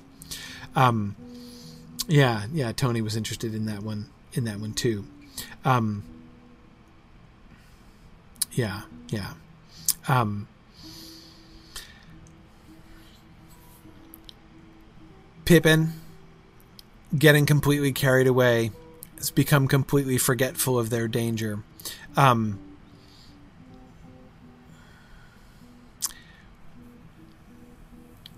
and Frodo is annoyed. Right? He's annoyed because there's somebody who's even worse at being undercover than he is, right? And he's annoyed because he doesn't know what to do. Uh, Pippin has put him in a terrible situation because he's doing something very stupid, right? He's drawing people's attention to the name of Baggins, and as Frodo has thought out, right? If somebody's been inquiring about Baggins in the town, you know, it's gonna bring it up in people's minds, right? Um, so that's obviously a really dumb thing to do. Um, but what's he supposed to do, right? If he says "shut up" to Pippin, if he, you know, comes over to Pippin and is like, Pippin, I think we need some hush right now, right? That's that's just going to draw further attention to it. If he just comes in and drags Pippin away, it's going to look really strange, and people are going to be telling all these, you know, more and more stories. Um, yeah, yeah. Um, I agree. Yes, Zach. It seems to me very likely uh, that Pippin is Pippin is is is a little tipsy, right? Um, I don't think that I don't think that Pippin is sloppy drunk at this point, but Pippin's had a few, uh, and uh, is clearly experiencing some elevated spirits. Has uh, lost some of his inhibitions, some of which inhibitions it would have been better and safer for him to have kept in touch with right during this conversation. Um, so um, so yeah, I I do. I, I, I, do think that uh, the beer has had uh, uh, uh has played a role uh, certainly in this uh, in this story. Um, yeah, but Frodo has no so Frodo has no idea how to handle this tactfully. Right again, master of espionage, he is not. Um, and Mad Violinist, yeah, I agree. He's decompressing after four terrible or very strange days. Yeah, I mean, and this is and and this. To, here he is hanging out with other hobbits in the common room of an inn. This is a familiar setting, right? Not totally familiar. Bree's still kind of weird, but um, but still, this is this is comfortable. This is nice. Um, and uh, and he's he's he's relaxing. What's wrong with that, right? Um, you had better do something quick, Strider whispered in his ear. Whispered Strider in his ear. Frodo jumped up and stood on a table and began to talk. The attention of Pippin's audience was disturbed. Some of the hobbits looked at Frodo and laughed and clapped, thinking that Mr. Underhill had taken as much ale as was good for him. Frodo suddenly felt very foolish, and found himself, as was his habit when making a speech, fingering the things in his pocket. He felt the ring on its chain, and quite unaccountably, the desire came over him to slip it on and vanish out of the silly situation. It seemed to him somehow as if the suggestion came to him from outside, from someone or something in the room. He resisted the temptation firmly, and clasped the ring in his hand, as if to keep hold on it and prevent it from escaping or doing any mischief. At any rate, it gave him no inspiration. He spoke a few suitable words, as they would have said in the Shire. We are all very much gratified by the kindness of your reception, and I venture to hope that my brief visit will help to renew the old ties of friendship between the Shire and Bree. And then he hesitated and coughed. Okay. Excellent. So, as you guys are, of course, have all been looking forward to, this is another one of those moments where we are clearly seeing the ring acting directly. Now, um, there's a there's a yeah, right. Mike is like there goes the rest of the class. Yeah, probably. But anyway, okay, okay. What do we see here? Right? Is does this impulse come from the ring? I say yes, definitely. But there are two interesting differences here between the temptation that Frodo is experiencing here and the temptation that he has experienced before. Difference number one, he resists it, right? Remember, the barrow was the first time we he ever resisted it. We were noticing, uh, I think, no, he was resistant before, but he, he gave in multiple times earlier on. Um, his, his, his record in, um, uh, in resisting these ring temptations has not been great so far. Um, so it's interesting, first of all, that he does seem to resist it. And Mad Violinist, that's exactly how I interpret that. So the really interesting thing, the different thing here than we've seen anywhere else, there have been other times when he is clearly clearly experiencing a temptation which comes from the ring. And we've we've we've we've come to recognize those tags, right? And the pattern. This is exactly the kind of thing the ring has always been tempting him to do, right? The number one thing is put on the ring and escape, right? Put on the ring and run away. Separate yourself from your friends. Look out for number one, right? Put on the ring in order to like save yourself and or gain yourself something. That's um um that's that's what the ring does, right? So that seems uh, clear. But the what, the major difference is that he's aware of it as an outside thing. We've seen him struggle with temptation with the ring before. We have never seen him aware of the fact that he was resisting a temptation by something outside himself before, right? That little voice that said, Hey, put on the ring. Check and make sure that this ring that Tom Bombadil just made disappear and reappear is really your true ring, right? Um, why don't you uh, you know, why don't you put on the ring and save yourself, and you can weep for Merry and Sam and Pippin later on, right? Uh, and it'll be awful. You'll be very, very sad that they died, but at least you will be safe. All of those things, um, he was never aware that it was anything but his own idea that he was thinking and rejecting, right? Um, it's very interesting to me that he is aware of it? Is it coming from somewhere outside in the room? Is there somebody present in the room who is projecting this thought to him? No, I don't think so. I think this is the ring.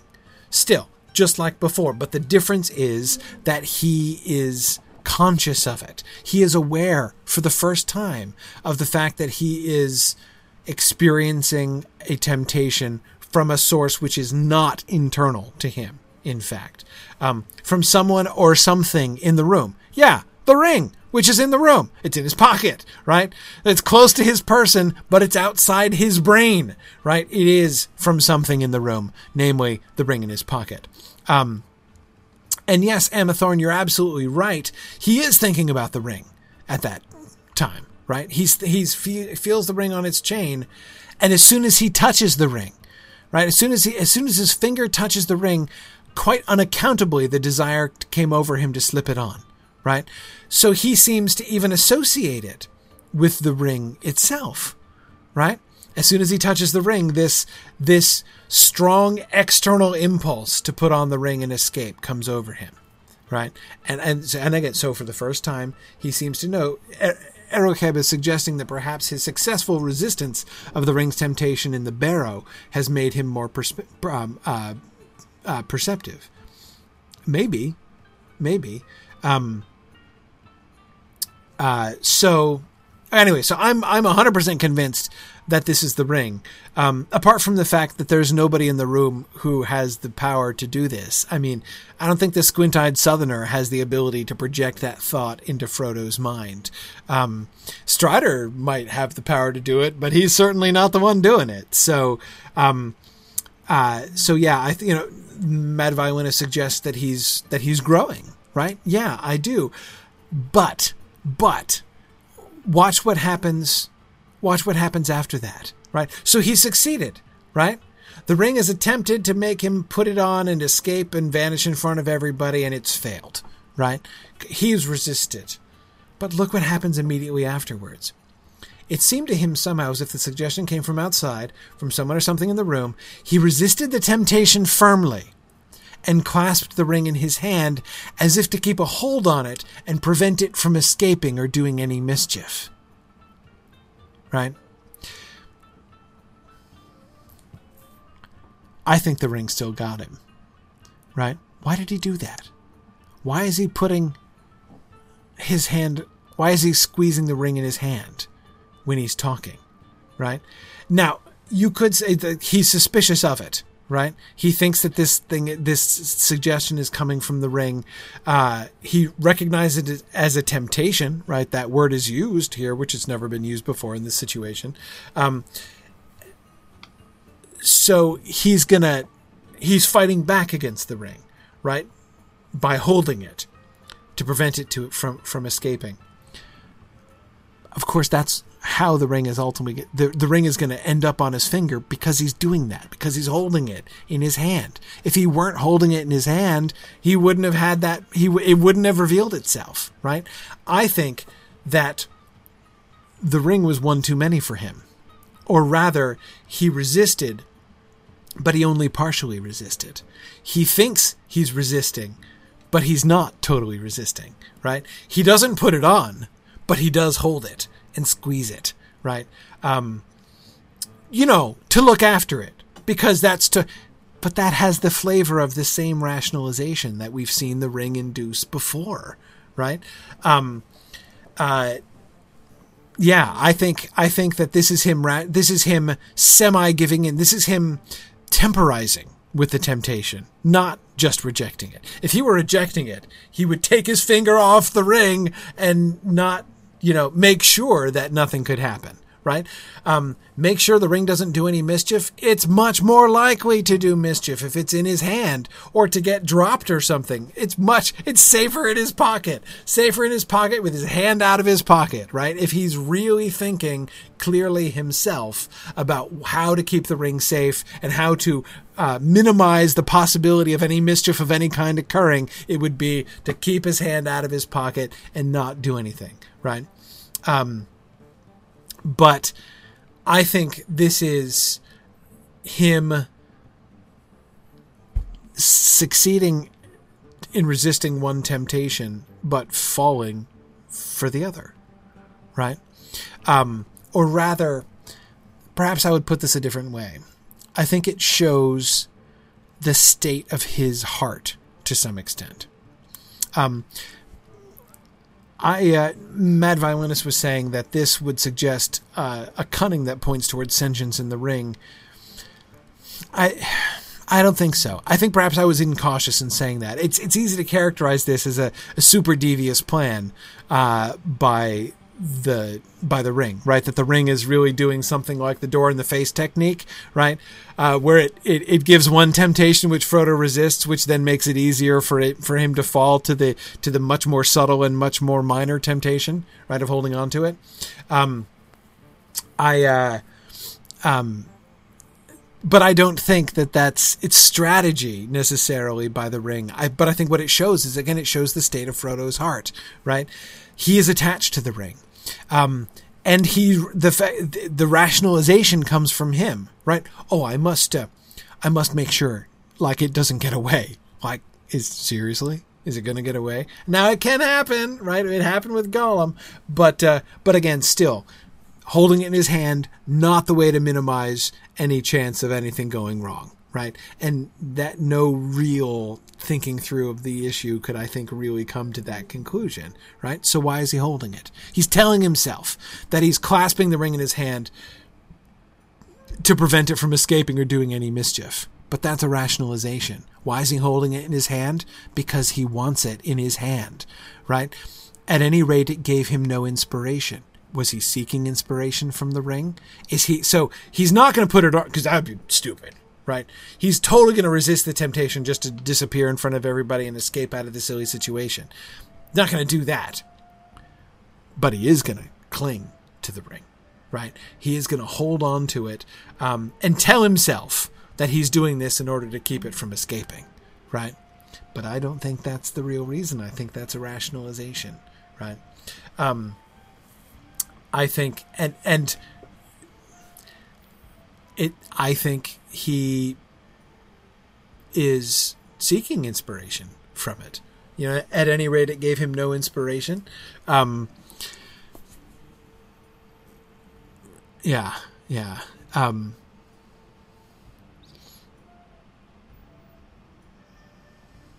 yeah, good, good. Um,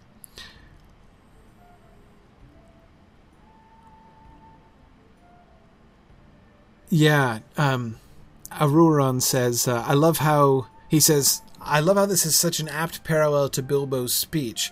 Although Bilbo doesn't sing a song before he disappears, and although Bilbo intended to use the ring, not knowing what it was, whereas Frodo knows what it is and it falls on him by accident. Yeah, the parallel, right? Um, and it is really funny, right?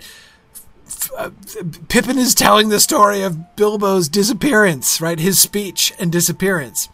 Uh, so Frodo is going to distract attention away uh, by enacting Bilbo's story, right? By making a speech and then doing an astonishing disappearance. Um, the irony of that is um, kind of kind of wonderful, actually. Um, yeah, yeah. Um,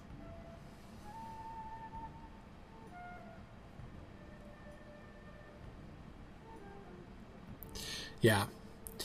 Yeah. No, Bricktails, I agree. The idea of him keeping the ring from escaping. Um, again, that too, notice what a cunning rationalization that is, right? On the one hand, sure, he's got to keep the ring safe, right? He can't let the ring get away. But at the same time, he's clinging to it, right? He also wants to hold it tight and to hold it, and to hold it to have it in his hand at this moment when he's nervous and feels like he needs help. Right? Again, I'm not saying he's seeking inspiration from it consciously, being like, okay, Ring, tell me what to say. Right? He's not saying that to himself, right?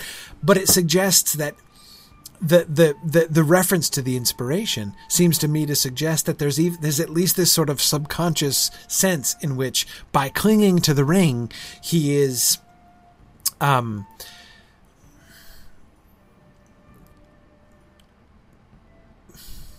he's showing his he's showing his attachment to it, but even in a sense his like unconscious reliance on it. Um yeah, yeah. So this is a really interesting and complicated moment. Temptation from the ring, which Frodo succeeds, sort of, half succeeds, partially succeeds in resisting. Um, yeah, yeah. One more. Everyone in the room was now looking at him. A song! shouted one of the hobbits. A song! A song! shouted all the others. Come on now, master, sing us something that we haven't heard before. For a moment, Frodo stood gaping. Then, in desperation, he began a ridiculous song that Bilbo had been rather fond of, and indeed rather proud of, for he had made up the words himself. It was about an inn, and that is probably why it came into Frodo's mind just then. Here it is in full. Only a few words of it are now, as a rule, remembered. Okay. Uh, so no, we're not going to have time for the song tonight. Uh, the song is the rest of the song. I do have, I did put the song on slides for tonight, um, but um, uh, but we're not gonna. It's too late to start the song. We have five five slides of poetry, right? Uh, we're not gonna. Uh, we're not gonna. We're not gonna get to all that tonight. Um,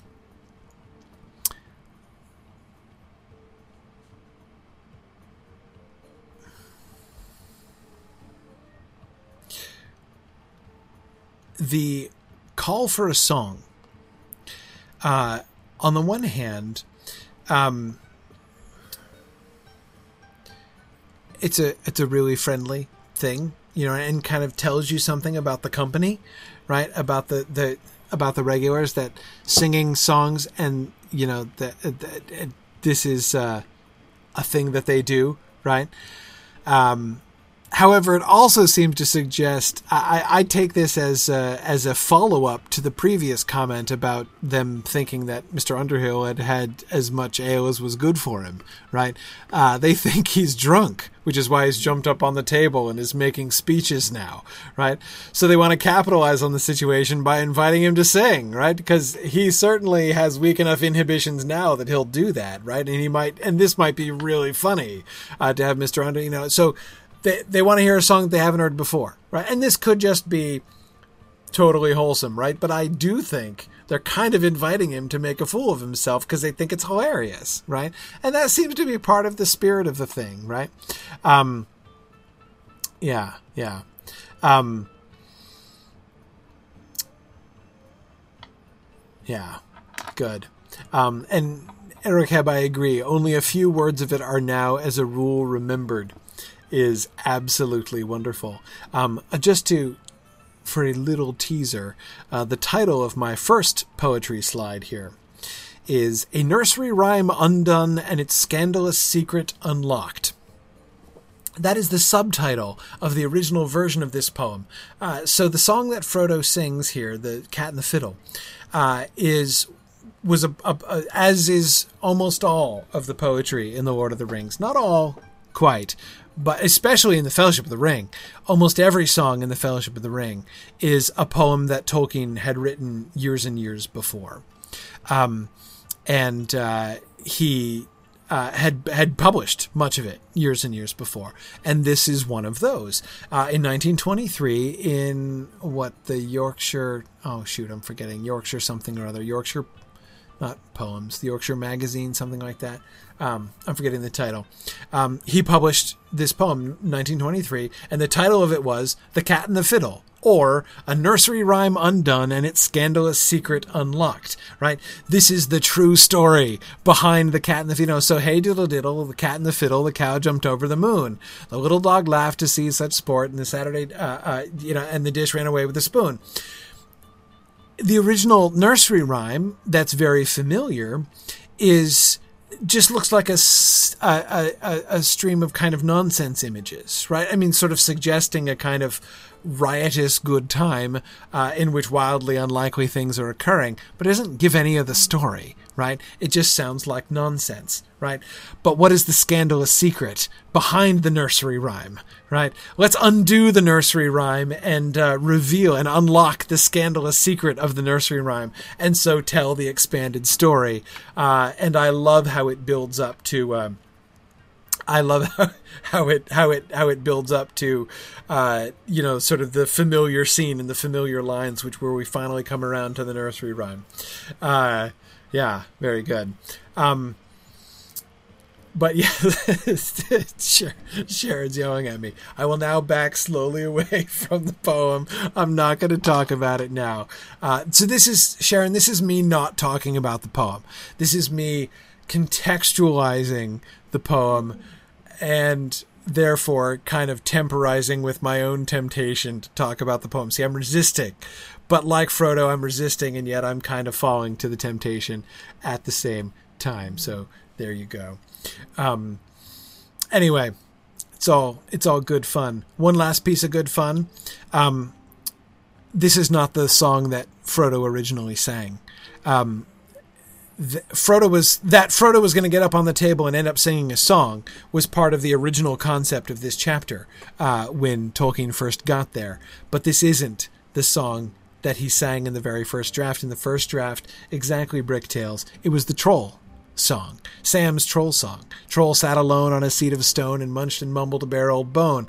Um, and this is understandable on the one hand because the troll song is is a drinking song. It's it's explicitly patterned on a pub song, uh, so it's exactly the kind of song that you know the the the the lines. Um, you know, heal it, peel it like that like the crowd's supposed to join in and sing along with that and with the repeti- with the repeated lines.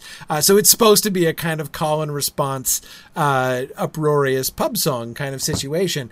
Um, so by the way so in the original version um, when he sings the song the second time, Frodo ends up falling and accidentally putting the ring on. When he gets to the kicking the troll in the seat, right? He's reenacting the kick uh, to the seat of the troll, does that too vigorously, and that's how he slips and falls and puts on the ring in the uh, uh, in the original draft.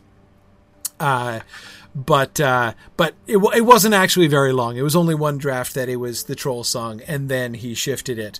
Um, he cut the troll song temporarily, um, and uh, and inserted this one instead. But both of those songs he had written earlier on in the early twenties, um, the, the the troll song and the uh, cat and the fiddle. Um, so it was just a question for him of like which of his of these really fun pre-existing poems of his was he going to use. Um, okay. Uh, yeah, so, but no, Tony, this is me resisting, right? I'm totally not talking about the song tonight. Absolutely not talking about the song. Um, okay, so that's it. Because this is me not talking about the song. So we'll talk about the song next time, which sadly will not be for a fortnight. So I will see you guys back in a fortnight. Uh, it'll be uh, what the beginning of March, right? It'll be like March third or some such, something like that, um, or fifth, or I don't even know what it's going to be. But anyway, first Tuesday of March, I'll be back. Um, and uh, and we'll talk about the song, and maybe we'll even get past the song. Who knows? Um, okay, uh, so sixth, yeah, whichever is the Tuesday.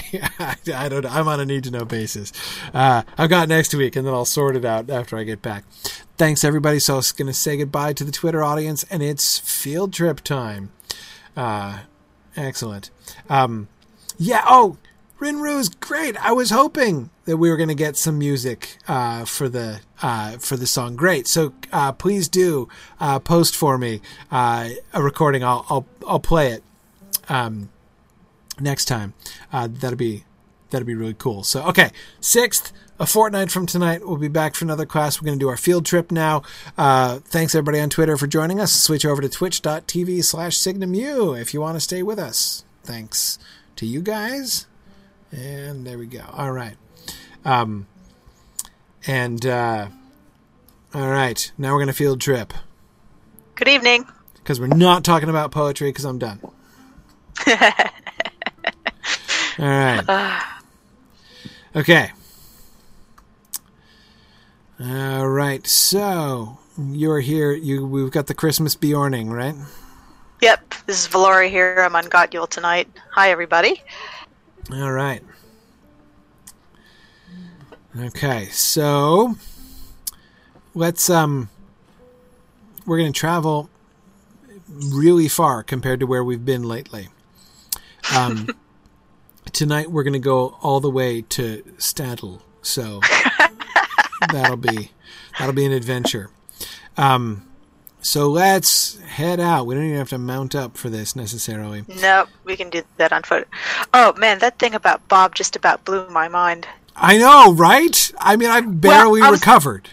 Barely I was thinking about my I was thinking about my model set too because it only came with one Hobbit worker for the prancing pony, but Bob was portrayed as a 13-year-old boy chasing a dog that had gotten into the kitchens. Huh.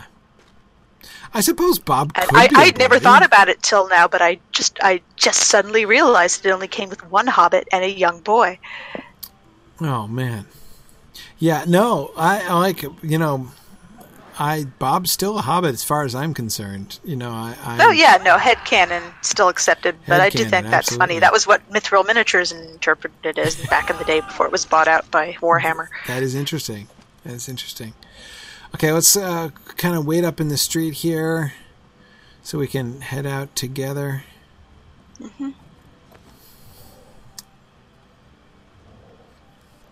Okay, see, JJ says he's never even considered the possibility that Bob could be a hobbit. That's so strange to me. Like, how could anyone not picture Bob as a hobbit? It's so obvious. It's like the whole thing about Legolas having blonde hair or black hair. It's never stated, so everyone's left to their own imagination, I suppose. Right. That one, of course, has been obviously significantly influenced by the film, especially nowadays when so many people, uh, you know, the the percentage of uh, of Tolkien fans who take Peter Jackson like completely for granted, you know, has only grown over the years. You know, um, as uh, you know, I was strongly reminded lately, um, you know, when the Amazon thing came out and hearing from the number of people like that were following me on Twitter who were not around or not old enough, you know, for that period of anticipation before the Peter Jackson films came out, you know.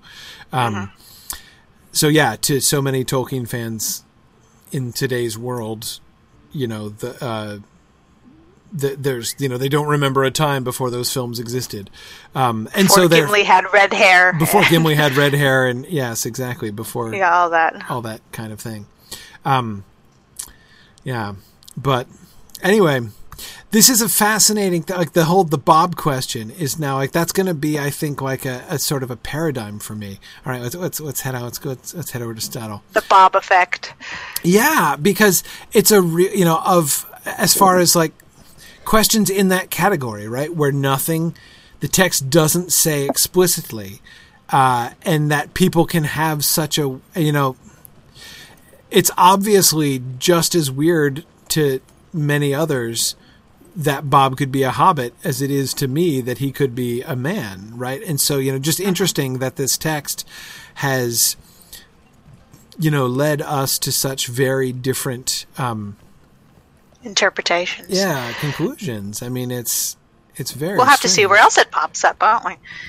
yeah i mean I'll, I'll be interested to see if there are other examples of that of course i might miss them because it might not even occur to me as it would never have occurred to me to even question this um yeah just amazing um yeah Milthalia says she always assumed that Bob was Nob's brother. Now, let's see. Where should we go? Should we go up this way? Is this the way to go to the Staddle Gate?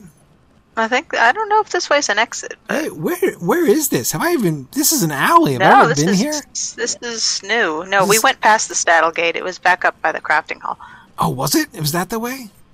I think so. Hang on. Sorry, Or was that the way to? I'm just finding myself in a part of Bree I've never been in. I never even came up this alley before. Is there anything up here? Me neither. This used to be the place where you had the box of nails, and then you kind of ignored the rest. Wow. Yeah. Look Wow. at this. This is cool. Oh, it connects. Oh wait, It connects. can- Here it this is. oh, so, so this We're is the way to. Look at that. Ah. Okay. Hey, that's a cunning little alley passageway. It, it is amazing that after I've been playing the game this long, I'm still finding that there's all these places I've never seen before and Neat. don't know where they go. Yeah. Okay, so this is the Staddle Gate. Yep. So we've got people training here. Mm-hmm. That's interesting. Is this is this like a little guardhouse by the gate? Well, it's one of them. I guess. You just can't be too careful, I guess, with those, you know, hobbits from Staddle. They might decide to mass up and attack at any point. It's clou- bands of roaming midges. Yeah. Okay, we've got a little Arnorian wall up here. Right, Picnickers. Yeah, picnickers on the other. Okay, now we have immediately hobbit holes around the side. So notice how Staddle is not it's not separate. I mean, it's separate. We're outside the gates, right? But we're starting to get hobbit holes immediately uh, outside the gates. So it's not. Uh, it's not. You know, sort of physically or, or kind of uh, geographically removed, right? Uh, so yeah, as, as JJ was pointing out, they're they're they're just along the lane up to the gates, right? So it's as if they're part of the same same thing. And this is right. Oh, and here we are in the very middle of Staddle. Hey, a wooden gazebo for a change. Yeah, a wooden gazebo with nothing else on it, and that's the Staddle banner, or is the Breetown banner? Is that So just looks like no, no. Breetown had the boar on it. Right, Bre- that's right. Bre- Breetown. So this is this is the separate flag of Staddle, Uh huh. right? Hill, Yeah. trees, Three trees. three trees. What's the wavy business under the trees? Uh, I can't really tell. is there another one I can get closer to? Yes, there is. Uh, yes, right here. Yeah, here we go. Uh, wings. Oh, that was the one I was I was joking. It looked like two green owl eyes and two wings sticking out. But Right. Oh, I see the owl eyes. Right there under the roots of the trees there, right? yep, yep. Huh. It could almost be a hobbit hole they're coming out of too, but that would imply it was in disrepair. Right. Interesting. Um I wonder why trees. I mean there are I don't know what's the Staddle. what's the etymological root of staddle. That might have some clue to it. Yeah. I don't know. I don't know. I mean Bree means hill. Uh huh. So it's like that is it's just another one of those, you know, like the water in Lake Town and you know all those other things.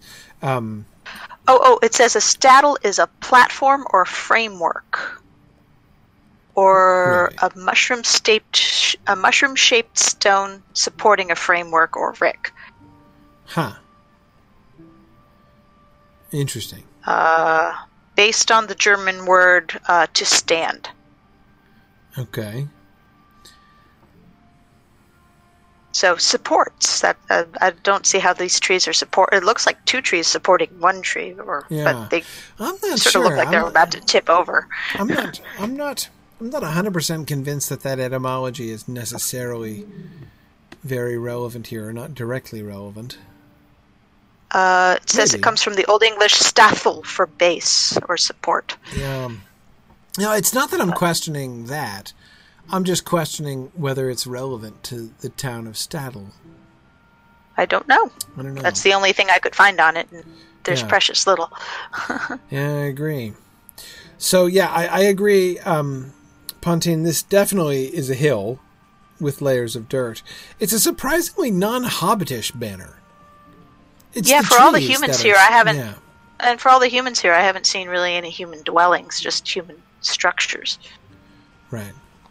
Tony is suggesting that it means that it's at the base of the hill. Staddle is, and so yeah, it, it kind of is. There's also a lot of trees here. Maybe that's where some of the timber comes from. yeah. That's maybe they get Possibly their there are, yeah, I mean, there are trees here, but you would think like Archet might be symbolized by trees because it's Oh, right the near Chetwood? the Chetwood. Yeah. exactly. Yeah. But Staddle is farm country. I mean, again, like there are Oh, oh trees, oh, right? maybe But maybe this is the tree. Maybe this is the tree next to those old ruins. That big golden tree. maybe. You think that's what it is? But it's not golden. Maybe it's maybe it's golden now because it's diseased or something. Right. I don't know. But but that was a pretty singular tree. It was very decorated and important. It was rather unusual. Uh-huh. Well, I don't know. The banner is a curiosity. I don't understand the banner in the game, but um, but so let's look around. One thing that we notice right away that I think is very striking about Staddle, although we see 100% hobbit holes so far, um, we get humans all over the place, right? This is a guard, Mm-hmm. right? Constable Tanglebrush. Tangle Rush. Ta- Tangle Tangle Rush, right? I said brush. Rush, Rush. yeah. Yes, Tangle Rush. That's a rather foreboding name. Yes, it is. Getting Uh, tangled in the rushes is and then we generally have- a bad and or deadly thing. right. And now we have other uh, uh, watchers with botanical names, right? Reedy and Redweed. But then we have hobbits up here, right? The Burr family and the Lowbanks. So we have one with a natural name of Lowbanks and another with a botanical name, Burr. Um, so we have local hobbits. So there seems to be more mingling. It's uh, certainly one of the things we're seeing so far is it suggests that most of the watch uh, are men, right? The constables and the you know like the law enforcement personnel uh, appear to be more big folk than hobbit. At least what we're seeing here initially, right? We've got this little this hobbit guy Longo, right, with his dog.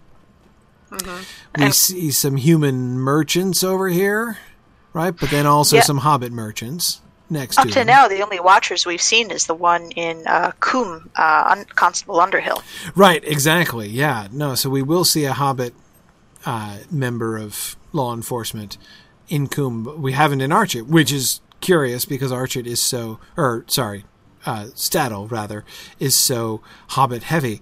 Um, this woman over here running the uh, uh, running the fishing supplies, uh, also human. So we're getting a lot of human like support staff around here, right? Um, and Yeah, yet yeah. all all hobbit houses. We haven't seen a single human residence anywhere in town. Um, nope. But let's continue out. So we had uh, we had the whole side of the Bree Hill that was over there lined with hobbit holes, um, and then we had hobbit houses because, of course, where it's flat, you can't always have hobbit holes. There's another hobbit house meant to look like a hole, Another Underhill lives there. Ponto Underhill. right? Here's one. Look at this. It's this looks almost like an artificial prize. This looks. I mean, I guess it's not actually a leech field, but it kind of looks like a, a leech field. Anyway, so this is uh, uh, right. What's his name? Ponto. Pa- Falco Falco. Greenhand. Falco, right? Falco, uh, the gardener, right? Yeah, for the name like Greenhand, yeah. Yeah, exactly. Now, so we got Hobbit farmers here, Uh-huh. Right? Gammy Boggs. Good old Gammy Boggs. I love that name. That's a great one. And I, I, my favorite is the little Hobbit farm outbuilding here. Right? Is this like this is like what is this a shed or is this a, is this a separate Hobbit house? Is this a little is is this The a little mother-in-law suite. Exactly. I was just going to say that a little Hobbit in-law suite, detached in-law suite over here. Uh, I or fancy privy. Right. Exa- maybe. Maybe it's a deluxe outhouse. I don't know. Um, but uh, yeah, exactly, Zach. It looks like I guess hobbits in Staddle have tiny houses, right? So there you go. Um, Oh, this is a nice big house. This one's got towers on it now. The one Yeah, next door This here. one over here, it looks like uh, you know, it reminds you of some of the the bigger towns, like in Budgeford or um, or even like like like Brandy Hall, right? Yeah. Um, yeah. So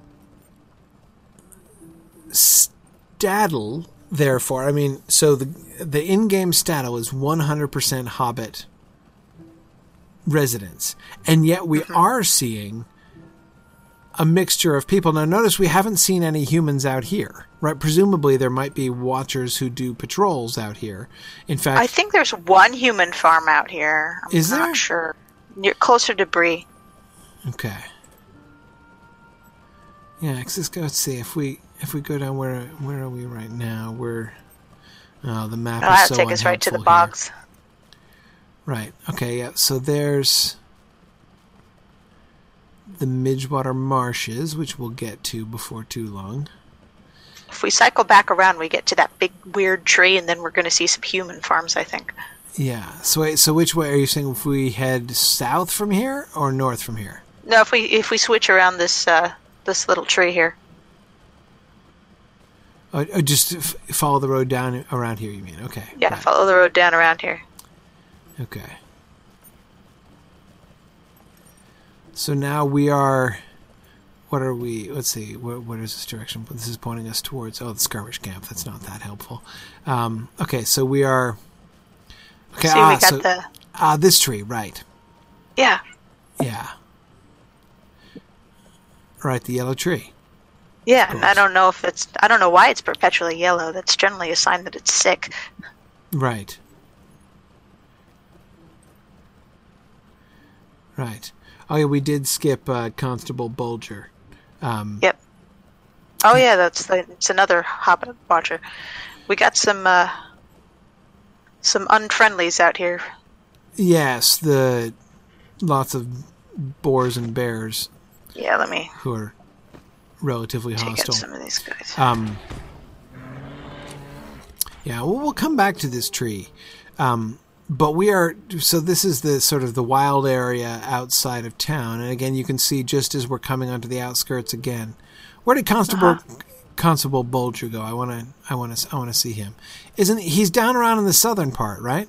Yeah, he's right around here. As I recall from dim memories Oh, of th- yep, this one. I think it's this one right handing here. in quests. Uh huh. Yeah, there he is. Constable Bulger. And he is, in fact, wearing the same livery as the constable, that woman constable in town. So they do work together. JJ, he said, I miss Michel Delving. I wonder what they're serving Wonder at what the they're Coleman serving Waddle. at the Coman Waddle. Oh.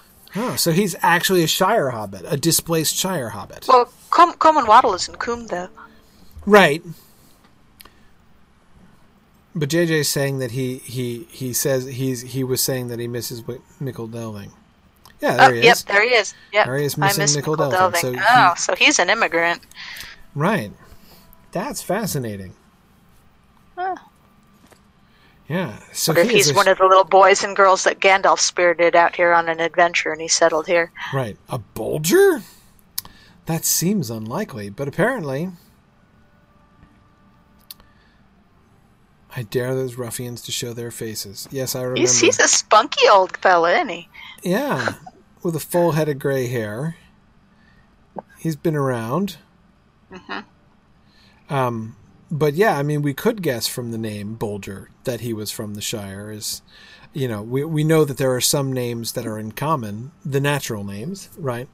Um, but uh, but yeah, no, he's from Michel Delving, apparently. Natural names. You're still going to say that like a Hobbiton snob, aren't you? Absolutely. Absolutely. There's the natural names and then there's the botanical names. Um, yeah. And I agree, JJ, that the Coman Waddle is a great tavern name. That's uh Yes. it is really excellent. Um do we ever get does anyone recall anything of Constable Bolger's story? I mean, I know we interact with him at several points. I remember turning in quest with him and fighting off, uh, you know, an insurgence of brigands with him at one point. Yeah, I think uh, one of the farmers was uh, a victim of a protection racket, Aha. but uh, right. but Bolger wouldn't wasn't able to help him until he was ready to admit it and tell them when and where they were coming. I think Right. Right. so. I think that was the issue. Right. But in the context of that, we don't ever learn anything about his his backstory. Right. Not the constables, no, just the poor fellow who Yeah. was uh, Yeah. the victim of that scam. Right. Um. Right, and it, and it's one of the Hobbit farmers in town, right, who's getting pressurized by the by the By the biggins. by the brigands. yeah. Right, those ruffians. I love the word ruffian. Always have. It's a great one. Yeah. Okay. So the depiction of Staddle in the game, in general, appears to be a an acknowledgement of the you know those lines we've been talking about quite a lot you know for the last few weeks um, that paragraph that talks about the big people and the little people generally keeping to themselves, right? Um, we know, of course, that there are hobbits from Staddle, right? Several of the hobbits at the you know in, in the company are are uh, described as being from Staddle, and so they seem to have taken that uh, to to and and expanded that uh, to actually have Staddle be an almost entirely Hobbit, com- no, really an entirely Hobbit community, and yet we can still see that we have these connections, right? The fact that the constables and watchers and merchants and things, many of them uh, working in Staddle, uh, are human, showing that they do work together and they they are part of the overall community. That also seems to be fairly clear, right? That they, um, the people of the Bree lands do sort of uh, consider each other like one community group, not you know separate community groups.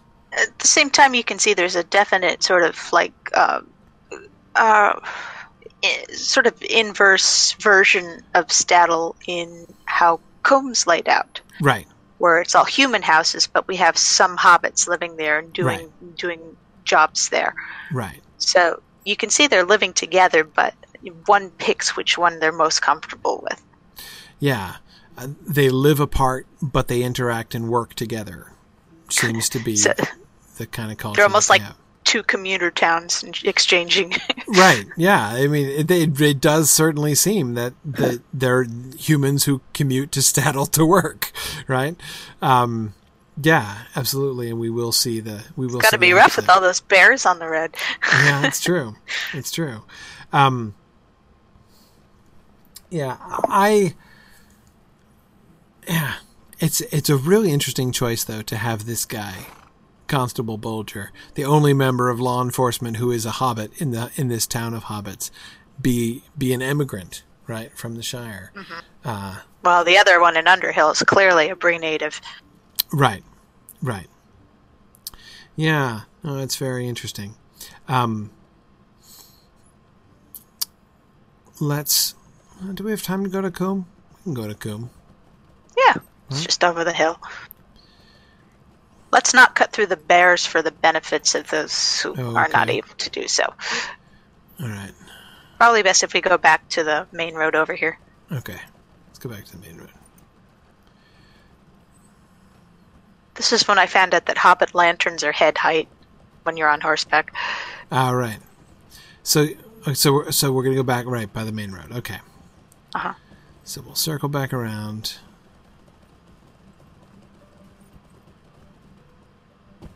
I like the fact that they have a dock here by the Staddlemere. I mean, they It's don't more like a fish. It's like a fishing pier. I think it has to be for fishing, right? Yeah. Don't see what else it'd be for unless they're floating paper boats. Right. Presumably not fish, not swimming, and there are there's no evidence of boats. Well, well, the bu- the Buckland hobbits swim. Do we know if the Breeland hobbits hate swimming?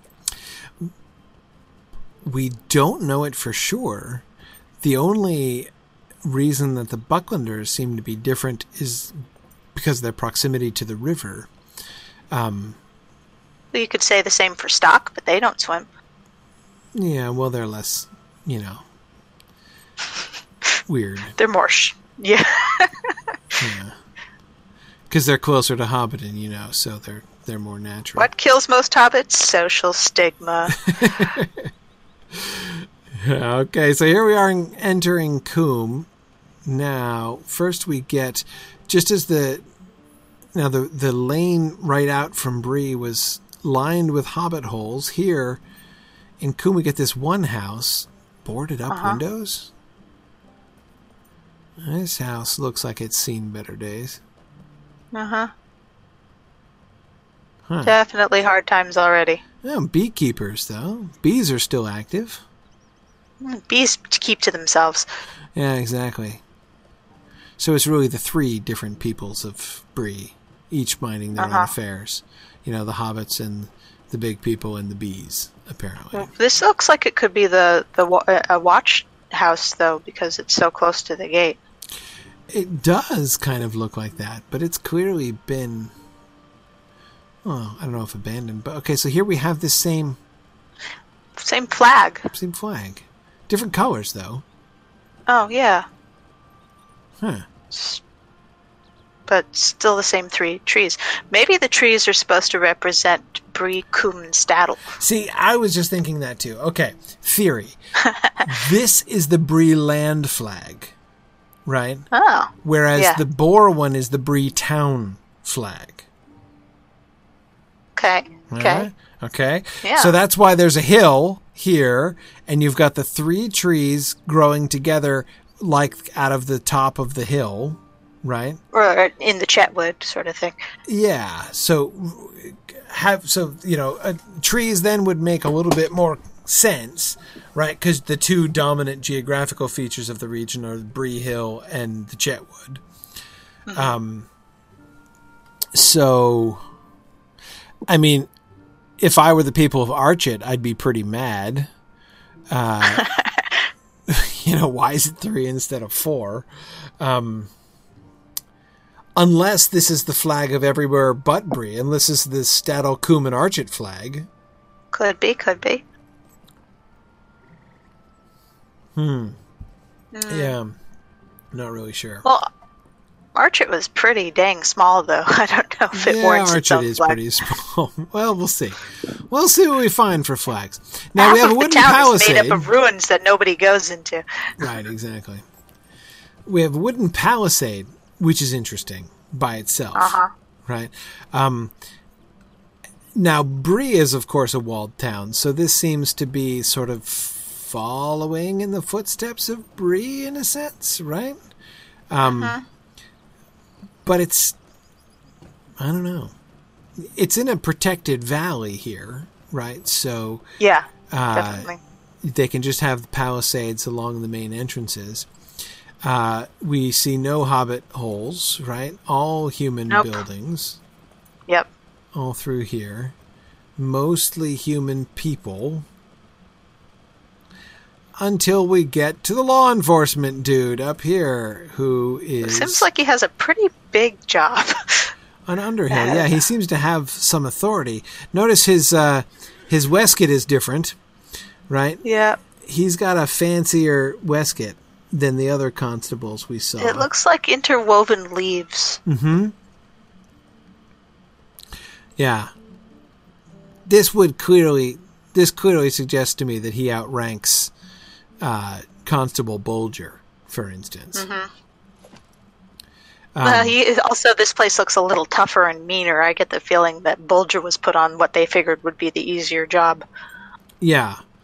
Yeah. Well, Underhill's got to have some moxie and possibly some troops to help. Yeah, and he does. I mean, like, so this guy isn't this guy constable too? Yes, he is. That's what I thought. Yep. And he's got the same or close to the same, uh, you know, breastplate, waistcoat, whatever it is. What's the symbol within the like in the in the in those two quadrants? Uh, What is that? I need to up my graphics. Hang on.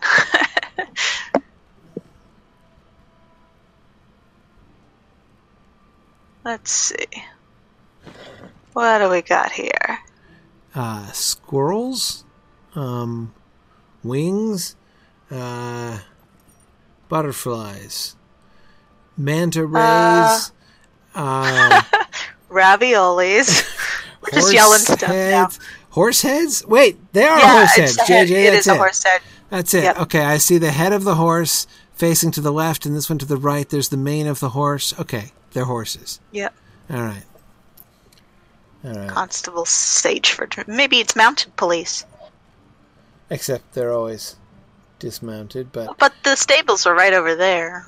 also his horse heads are in different quadrants of the little shield symbol than Constable get the- Bolger's were. You get the feeling the Watchers just sort of wear their own family coat of arms and, ha- and hang the rest, you know? Maybe no, no. This is the same kind of pattern as both Constable Bulger and Constable what's her name, the human that we first saw at, at the entrance to Staddle. They, Breed or yeah, Tang- Tangle Reed. Tango, Tango Tango, Rush. Tango Rush. That's it. Tango Rush. Yeah. Constable Tango Rush. No, I was trying to. Uh, I was trying to make out whether or not that could be a boar's head, uh, JJ, but I, I can't. I can't. I can't It get does look like a white horse head. Yeah, I'm thinking that uh, maybe maybe the different quadrants are supposed to suggest rank because there definitely was Bolger had different quadrants there. But in any case, both of them are different. Oh, it's this. This guy. That's this guy. Uh, it's the same. He's got the two quadrants. Wait, which? Oh, it's right because there's another constable Yeah. here, right? Yep, same one. He just walked by, Oh, right. and the he dude- had the, dude same on one. It was uh, northwest and southeast. the mobile guy. Okay, Uh huh. right Oh, look, we got a hobbit living in a human dwelling. over here. Oh yeah. Yeah, right over here. Her name is Townsperson. Yeah, that's not very botanical. Um, No. I should have just stayed at home instead of coming to this horrid place. Oh, Oh, maybe so she she's doesn't from. live here. Maybe she, she's got a basket. Maybe she's on an errand. Yeah, maybe she's selling. What is she selling? She got something in the basket. What's in the basket? Cheese bread. It's brown, whatever it is. Looks like bread and cheese I think with it's a knife. bread, yeah. Maybe she's visiting family. Oh yeah, no, yeah, probably cheese, probably cheese. Um, is Constable Ren JJ the one who's up the hill? Uh, yeah, might be. All right, hang on. We have to go. We have to go check that. We have to go inspect this. Okay. All right. So we still have this red tree banner all through the town. So it's clear that that is the red version is associated with Combe. All right. Let's go check out Constable Ren. If you're a developer watching this, by the way, please leave a note. We'd love to know what was going on when you guys designed these. Yeah, whoa. What is it? Oh, okay. No, I see. It is there. Hang on. It's a different color, though. Totally different. yeah, see, color it's. I swear these guys just make it up as they go. Let's see. Oh, yeah. Look at that. She's northeast and southwest. Uh huh. Yeah, I think it's a rank thing. Okay. Yeah. I think it's a rank thing. She's also wearing chainmail. Was the other guy wearing chainmail? I don't think he was. I don't know. I think he was wearing cloth armor, but I'm not positive. How about this guy over here? Uh, Looks like scale mail. and southeast. Yeah, this guy is this guy is just like the dude down the hill, mister Uh-huh. Guard here. Well, it does imply Ren is in a in high, much higher rank than everybody. Yeah, yeah. She's a ranking, except not like Underhill, who is got his Brought his own armor from home. I don't know. totally fancy. No, I think it's just a distinction of some kind. It is very botanical looking with all the leaves. Yeah. All right, hang on. I gotta go see. But okay, I was not really planning on investigating the livery of the constables quite this closely, but it is an interesting question. Um, what is this?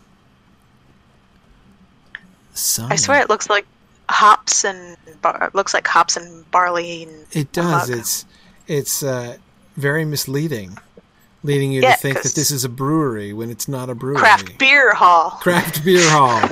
Yeah, that must be what they mean. Yeah. Uh, I, I suppose, went in there and all I got was this leather. I suppose you could craft beer in there if, you, if you're a cook. if you're a cook. But Yeah, no, there's beer. There's beer recipes and mead recipes. Oh, there, right there's the Coleman Waddle. Hang on, we gotta, we gotta see. Excuse me, Constable Underhill. I need to see your. Okay, so what are those? Those are just leaves, right? Mm-hmm. Looks like just intertwined leaves. Yeah, and and that's a face in the middle. Yeah, there's a face. Oh, like a green man? Yeah, something. And are those snake heads or just stems of? Uh, it looks like some kind of ivy. I don't know. Yeah, maybe so. The six leaves. Yeah.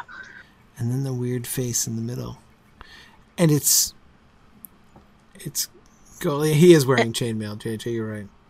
Yeah. He definitely has some sort of uh, brocade on the back.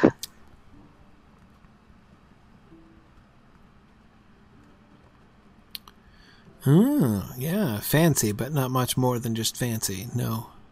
Uh, it looks more decorative than Yeah. protective. No queer just- no queer it's def- well, it's- there. Well, the other ones look like they could be armor. This is definitely a sur- surtout.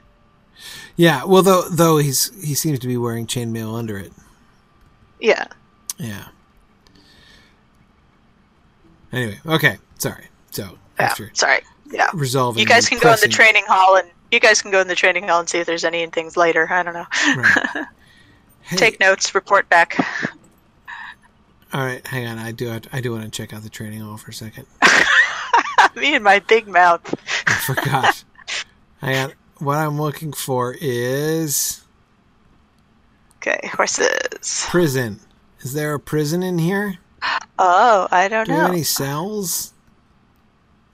Uh, Um, well, there's a door that looks like it might lead to the basement, but No. I don't think This so. is definitely a training hall more than a guardhouse. Look at all the Yeah. books everywhere. Lots of books. Lots of people. A hobbit. Lots of trainers. She's a Brockhouse. and a burglar trainer. Yeah. So she Okay. she's a Breelander with that name then, right? Yeah, but it's a natural name, so it's it's Yep. all good. Uh, and Yeah. yes, there are bookcases all over the place in our highly literate Bree land, as we Mm-hmm. were seeing last time. None of them history books then. Yeah. Okay, so all right, so just a training hall, not a prison. Just wanted to check and see if they had the. Yeah. I guess they ship all their inmates to Bree, right? So, Well, there was a Stocks and uh, Archet too. uh, right, yes, right, but we haven't gotten to Archet yet. Um, okay, now we're not Well, it's not there now. I think it's all burnt down. Oh well, right. Archet used to be more impressive than it is now. Um, we're not seeing farms, just houses. Nope. Uh, some fishing too. There's like fishing pole Right. because we know there's a lake over there. What the Staddlemere? Yeah, yeah. Okay, so wait, what's up this no, no, not the Staddlemere. This, this, this Oh, the little, little side over lake. here. Yeah. Um. Is that is is this? That's this right where I'm headed towards. Yep. Right. Oh, a few more houses over here. I thought there was just the one, but apparently there's a lot more than I remember. Yeah. No, this is the compound of like the shady woman, right? Uh huh. The dog breeder. Yes, the dog breeder of dubious moral reputation.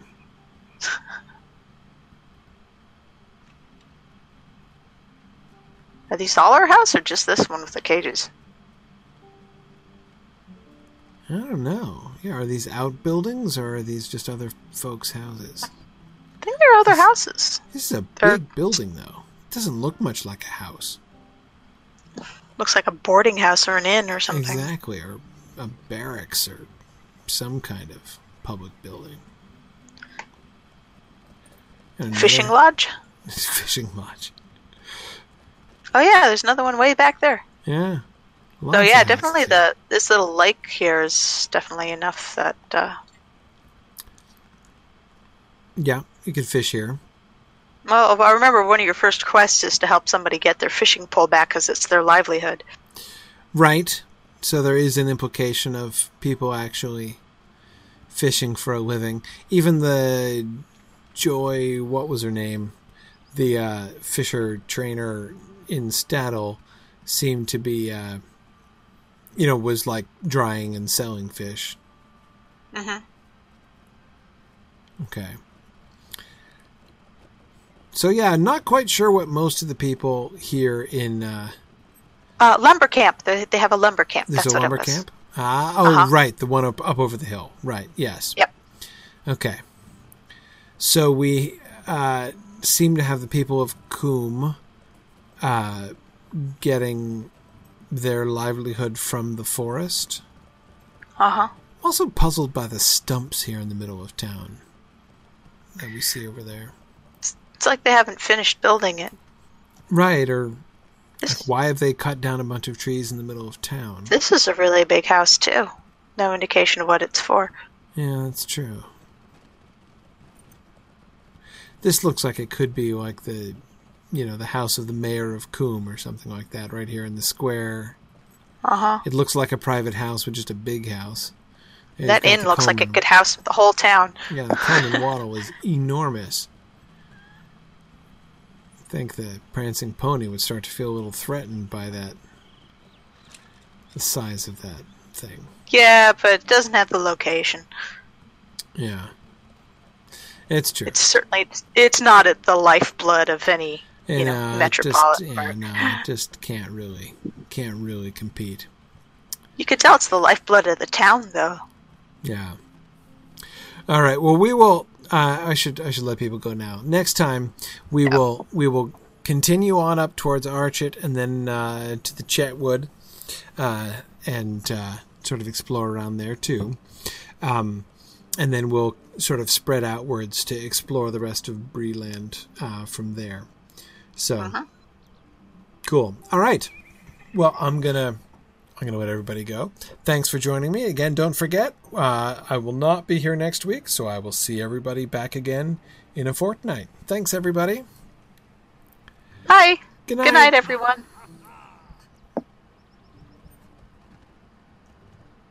Good night. Good night, everyone. Thanks for joining me on this epic exploration of The Lord of the Rings and of Standing Stone's video adaptation of Tolkien's story. If you are having even half the fun I'm having on this journey, I hope you will consider supporting the project by donating at signumuniversity.org/fund.